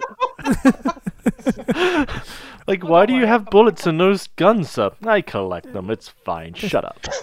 Don't worry, I, I, I come prepared. Don't worry. Uh, yeah, you're gonna be robbed. Oh, you didn't know that? Well, too bad. so yes, but yes, yes, that happens, and then he we get that shot in the rain. That shot in the rain where he looks as menacing as he's ever looked before. Like he's he's the devil incarnate at this point. He walks in to the to the building. He walks out. He stumbles out. He's been shot up to pieces. He stumbles around in the rain, and finally gives in and goes, "I ain't so tough." and falls flat on his face in the gutter. So he literally winds up in the gutter. And which again, like we've talked about audaciousness on this show before, whether it's Jimmy Durante literally kicking the bucket in It's a Mad, Mad, Mad World or other examples. By the way, that is still one of the funniest things in, in life, and you can't tell me otherwise. Um, but the uh, uh, this this ultimately says a lot about Tom's character to my mind because it's just like okay, so a lot of this has been to prove his toughness, to prove that he is uh, to to, to prove himself through his masculinity and not so much about aspirations to power. For him, it's about proving a point in the middle of a fist fight, which is something that Cagney would know about, as well as the Warner Brothers would know about in their early lives when they had to duke it out on the streets in order to, you know, get ahead. Um, and when he says "I ain't so tough," that's the him relenting on the fact that he's probably gone as far as he can go with this persona that he's that he's carried on all his life. Um, and it it winds him up in the hospital where he gets familial reconciliation. Um, he, you know, there's a reconciliation with uh, with Mike. Um, you know, there's this final moment with Ma where he gets a jab in with her, uh, and it's established Tom's gonna come home. We cut to th- to the Powers home. Matt is visited by Patty Ryan, who says that Tom's been taken by the Schemer Burns gang from the hospital, and the uh, and that that he's making an arrangement to leave town if they give up Tom. So it's like Patty O'Ryan's like one of the few noble gangsters to ever exist, where he's just like, look, if one of my guys is going to be you know beaten and tortured, I'd rather just get out of the game entirely rather than have another life on my hands. And I'm like. Yeah, but didn't your gang kill other people? like Patty O'Ryan is like not innocent or anything, but it's interesting how he's willing to be noble for this. So we have Mike waiting by the phone and waiting for an answer. He gets a phone call saying that they're going to bring Tom back. He tells Ma. Ma goes upstairs to get Tom's room ready. We hear the Victrola playing I Am Forever Blowing Bubbles again. And uh, it's the the door gets knocked. Mike opens the door, and Jimmy Cagney, the corpse of Jim of Tom Powers, uh, wrapped up in bandages like a fucking mummy who has been through hell, collapses on the floor. Now I will ask: Are you guys laughing because it looks ridiculous, or because he looks like the mummy before the mummy came out? Both. You see, okay. I I can't fully laugh at this scene. I I did last night because I was like, oh, he this that's an interesting. But this is the way I when I first saw this film, I was in college, and the image of his beaten, bloodied head wrapped up the way it was was fucking terrifying. Yeah. Now I look at it and giggle because I've seen this movie so many times because it is it is super mummy esque, but it's still brutal. Like they just he's standing up one minute and then just down on the ground the next. It is I- I was gonna- kind of. Oh, go ahead. I was gonna say, I just remember the first time I watched this movie, that scene was an absolute gut punch. And I, I Yes. rewound the video because I'm old people.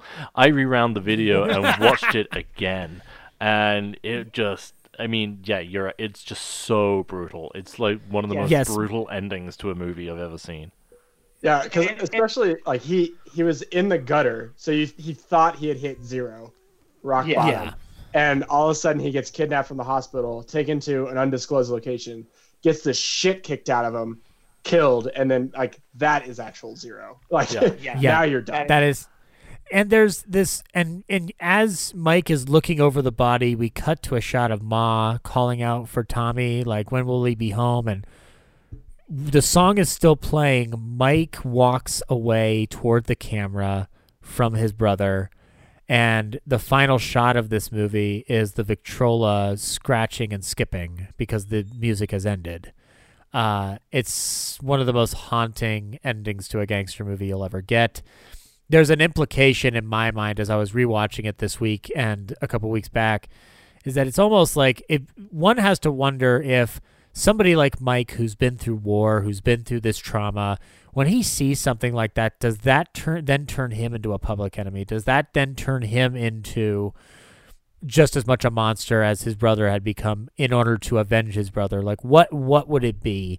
I think ultimately is that he does see the life and death of his own brother in the span of his lifetime and it's enough trauma to whack you over the head like a two by four.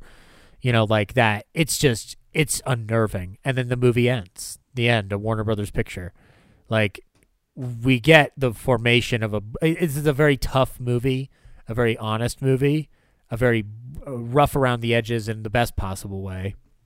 Um, this film was a huge hit.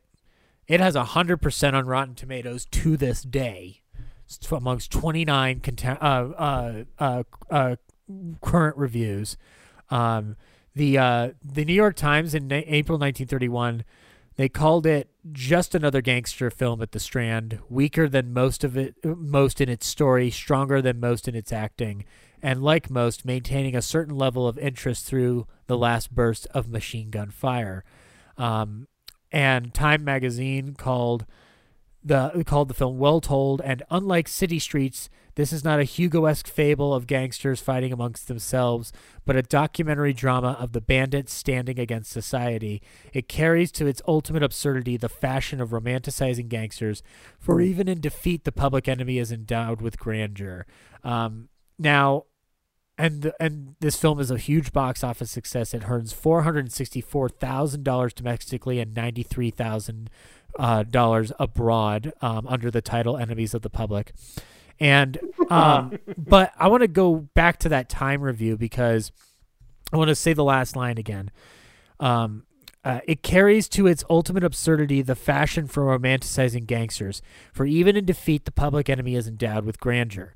Um, it's interesting that we live in a world within the last 10 years where we've had the legacies of Scorsese and Coppola, and there have been people, film critics, who get paid to write articles of useless nonsense to indicate movies like Goodfellas being good bro hangout movies. I am I'm very glad we did this movie because I wanted to ta say this out loud. None of these movies fully romanticize gangsterism. The closest one that I can find is The Godfather, and even it shows consequences. Yeah. No one tries to glamorize or deify these people when they make these movies because, believe it or not, most of the people understand that the gangster lifestyle is one of consequence, failure, and death. So they're not stupid. The romanticization of the gangster as it stood in the 30s for people having a Robin Hood esque figure, just because you have empathy for it and have this idea ideation of it doesn't mean you don't understand what a gangster really is at heart and what they're doing is wrong. So it's interesting that we've come to a point in culture where people would write a trolley article like that in order to dis- dismount the actual craft of people like Scorsese, who then have to make a movie like The Irishman, three hours, three and a half hours long, to help you understand that you liked his movies for the wrong fucking reasons. like, like anytime it's I I can get if you don't like The Irishman because it's uh, long, like that's one thing. If you're gonna tell me it's boring, I'm gonna be like, oh, okay, then you know it's bedtime you can go watch Goodfell the first 45 minutes of Goodfellas and then fall asleep because that's all you want. I get that. Um, but you know, like it's interesting. The Public Enemy, it does romanticize elements of it, but it is tough in its assessment and doesn't pull punches with the reality of its world. Neither does Little Caesar. Uh, Little Caesar may be a little bit more flashy, but it's still it shows him in the gutter. He gets mowed down. That's the consequence of that lifestyle. Um, you know, both of these films are nominated for best for best story or screenplay in some form or fashion. Public Enemy is nominated for best story. It loses to The Dawn Patrol, which was a war film of the era. It is a very good film, but you know, obviously, The Public Enemy has endured far beyond The Dawn Patrol. Um, and I mean, really, we are left with like I guess my question to you guys is, as we've talked about these two films, where do you notice? Do you do you, where do you notice this the most? Um, in the films that you watch today? What what are you noticing from what we've just discussed? Like to summarize it. I mean, what what do you mean? I'm sorry, I'm not sure I understand the question. So, like when we look at the tropes that we've discussed in this film that are present in this film, where are you seeing them the most within the last twenty years of film? Uh, I see what you're saying. Um, yeah, sorry. I mean, like you, you're always going to go back to Scorsese. Um, but I, when you were talking about the romanticization of, of the gangster in the first 45 minutes of Goodfellas and everything, the movie that popped to my head was Wolf of Wall Street. And because Yes, that is oh a God. great movie. But you you talk about romanticizing, and I think where like the trolley critics get caught up is yes, you're seeing these cool guys who are best friends. They talk in a way that if we turn up to the office and we're like, "Hey, you fucking cocksucker," we'd all get fired. Um, but you can't show the you, you can't show the devastation of their life choices without showing the um, the highs, like why they're doing what they're doing. And if you think about Wolf of Wall Street, you've got that great montage where um, DiCaprio is talking to the camera about all the drugs he's taking. Um, and you're like, man, that is so cool. But then later on, you see him literally unable to form words, crawling on the ground after having wrecked his car because he knows the FBI are listening. So to Yeah. to say like, oh, they're romanticizing this lifestyle is like, no, you're just you're you're fixating on if you want to call it the funny part of the movie, the high of the movie, and you're totally forgetting about the conclusion of the movie. Right. And and I and I think that, you know, like the you there was a forward and an afterward in the Public Enemy. Um the, Little Caesar doesn't get one. It doesn't get one until the 1954 reissue. And uh, here what's interesting is that in the attempts obviously to appease censors and whatnot, they ended up creating a genre that helps ex- helps us as a society dissect elements of our world that we may not understand as Joe moviegoer or whatnot. And you know, like yes, you one could make the argument that you know, well, you know, if you were being realistic about these gangster movies, you'd see them getting away with the crimes. And I'm like, yes, that's true, but more often than not, most of the gangster movies, if they've been done elegantly and correctly, do end up having people pay for it in the end. Like the Godfather trilogy took a while to get there, but it did do it. Yeah. Like, I mean, whether what regardless of what you think of Godfather Part Three or whatever cut we're going to be getting in the next couple of weeks, um, I actually I'm actually very so excited for that. I've actually pre-ordered it. I'm kind of like, what are you gonna what what more can you do? Um, but uh, if they're done correctly, they do show the rise and the fall, as Andrew alluded to, with you know his knowledge on this subject. Like this is about this is about like the the the roller coaster that they endure in life because of these this choice that they make. Henry Hill he falls, but the what's funny about his fall is is that unlike the gangsters of the era, the evolution of the gangster genre was that the gangster doesn't acknowledge that he's done anything wrong. He still thinks he did the right thing. Yeah. And you as the audience, if you're watching the film like a normal person, would watch it and go, "Oh, he still doesn't understand that he got himself into this mess." All he's concerned with is that he's going to be a schmuck the rest of his life eating egg noodles and ketchup. Where the reality is that somebody like Henry Hill in real life kind of never lost his gangster touch. You know, he broke his witness protection program protection so many times and ended up, you know, still going back to drugs.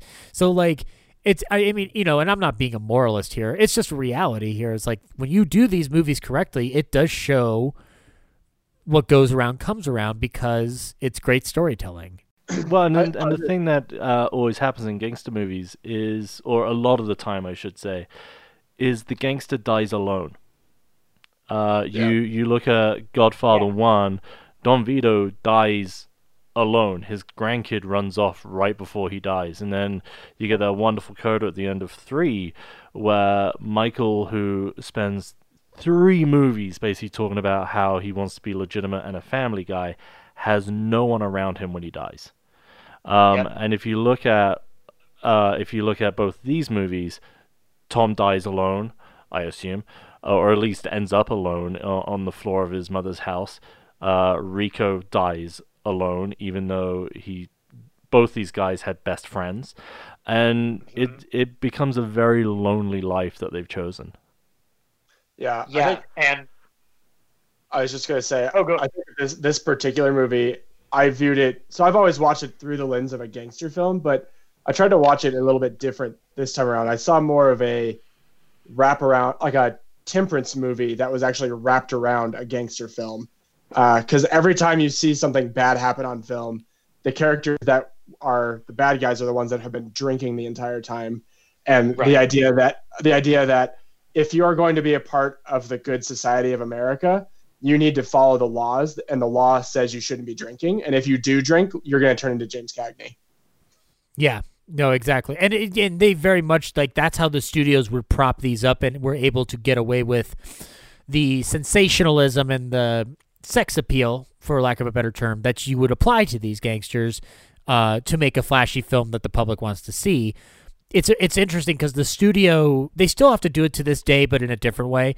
But back then, the studios were trying to find the balance of what sells to the public, um, alongside of what does the public cry out for when they're outraged.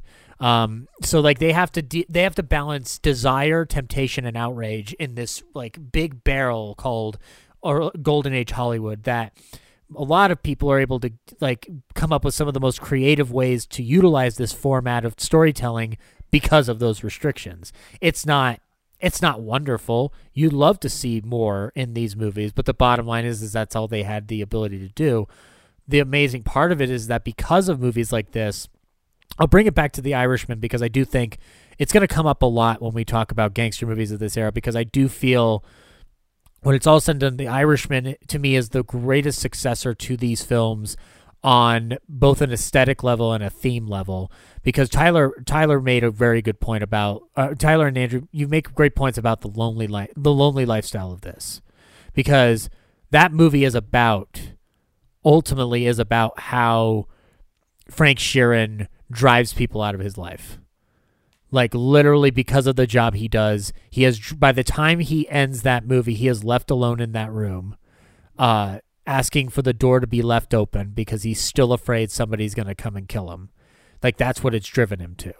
Uh so like there's a there's elements prior to all that where the killing in The Irishman is very much like the killings in Little Caesar and Public Enemy, where a lot of them are from afar. Very few of them, if any, are up close and they are meant to implicate a distance from that violence so that we see it as objectionable as it truly is, as opposed to glamorizing and glorifying it, which Tarantino does. But they're all very personal. Like they're very, very yes. personal reactions to killing those individuals, you know?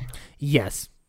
Yes. And that and that's that's why these these stories don't go away because of our fascination with what drives one person to do those things and what what are the consequences of those actions? Um, one thing, because we've talked Scorsese to death with this, I want to throw out one more that modern interpretation, which is the television show The Wire.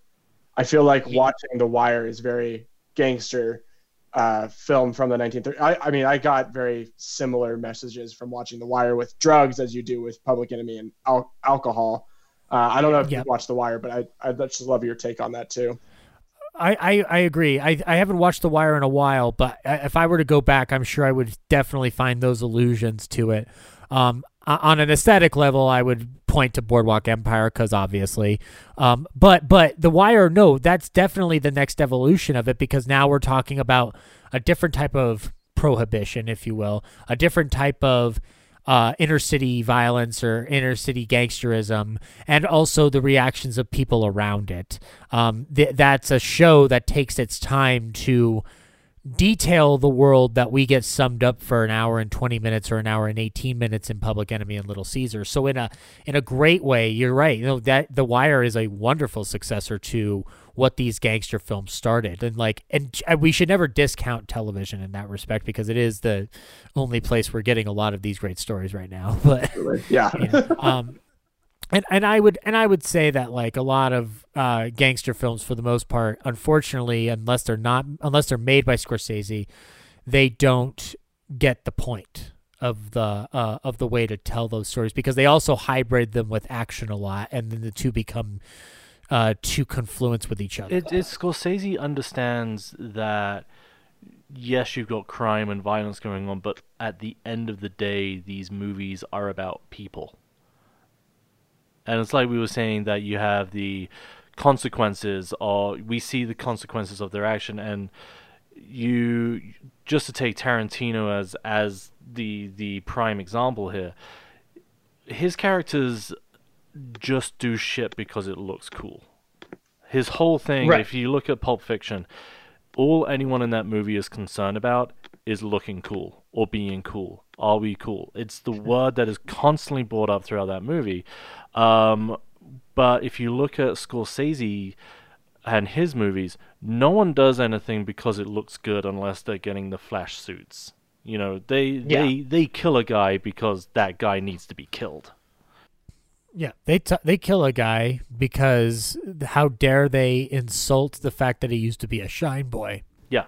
they're not they're not afraid to go unload. And with Tarantino, I think Tarantino is a little bit more predicate, as you said, predicated towards that looking cool and that uh, hyper real violence and you know like sensationalizing it. Now Tar- Tarantino is doing it from the perspective of an exploitation fan and not necessarily uh, attempting or wanting to attempt to go into the realm Scorsese does. The closest he ever gets is Jackie Brown, which is uh, a a much deeper film than he's ever made before, and I but th- and that's a film where the consequences are a little bit more actualized, but they are still on the surface about looking cool. Whereas Scorsese, every time he's done this, he's always showed the consequences and always showed the uh, the lifestyle as it is, no matter how pretty it looks. well, because Jackie Brown is actually based off uh, the novel Rum Punch by Elmore Leonard. Uh, who is a guy who knows how to write noir? I mean, that man writes crime, and you know, uh, not to. I mean, he's very light-hearted, and you know, he, he his characters are concerned with being cool as well, but you know, he shows the he does show the um uh, the impact of characters' choices and the violence. And it was funny the other night. I was actually watching Out of Sight, uh, the Soderbergh movie with Lopez and Clooney, and I had forgotten the scene where Steve Zahn's character joins um, Don Cheadle's gang, and they go and brutally murder a character.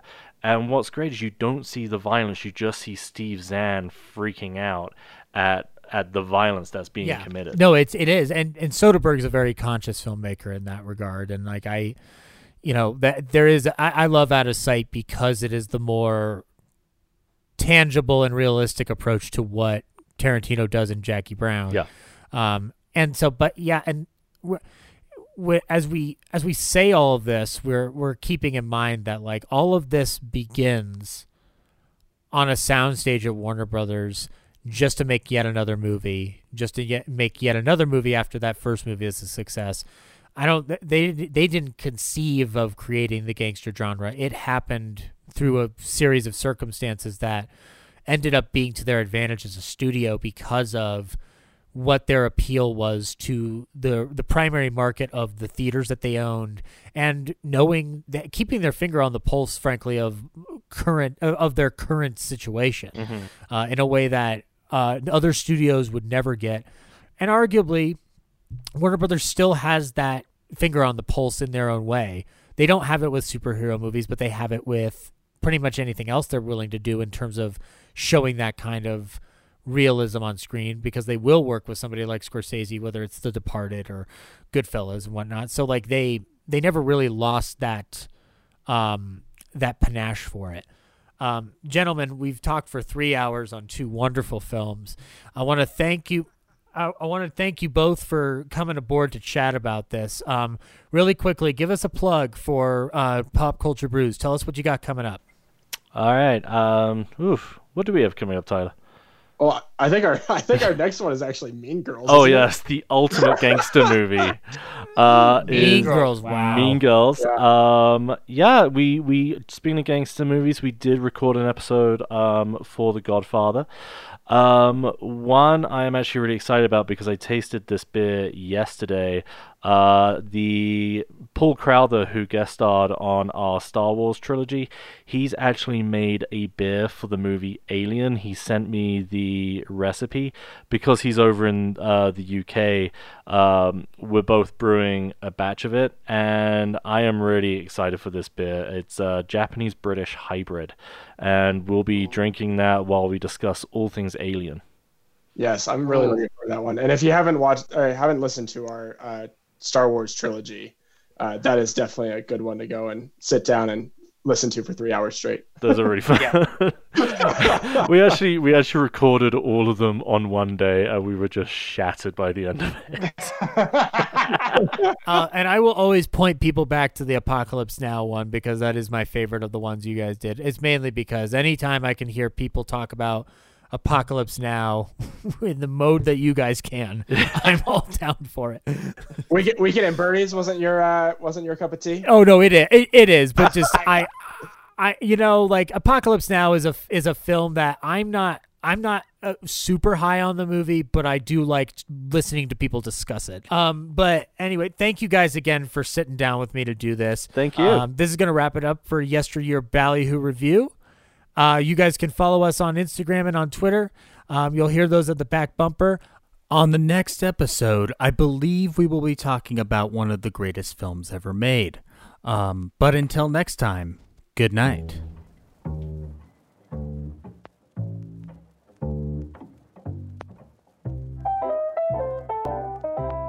This concludes tonight's episode of Yesteryear Ballyhoo Revue. Remember, you can follow us on Twitter at Ballyhoo Pod and on Instagram at Ballyhoo Revue Pod. That's R E V U E. Our theme was composed by Matty Ghost. Be sure to check him out on Twitch for more of his music. Our announcer was Henry Jarvis. Be sure to watch his YouTube series Chewing the Scenery. This is Zach signing off.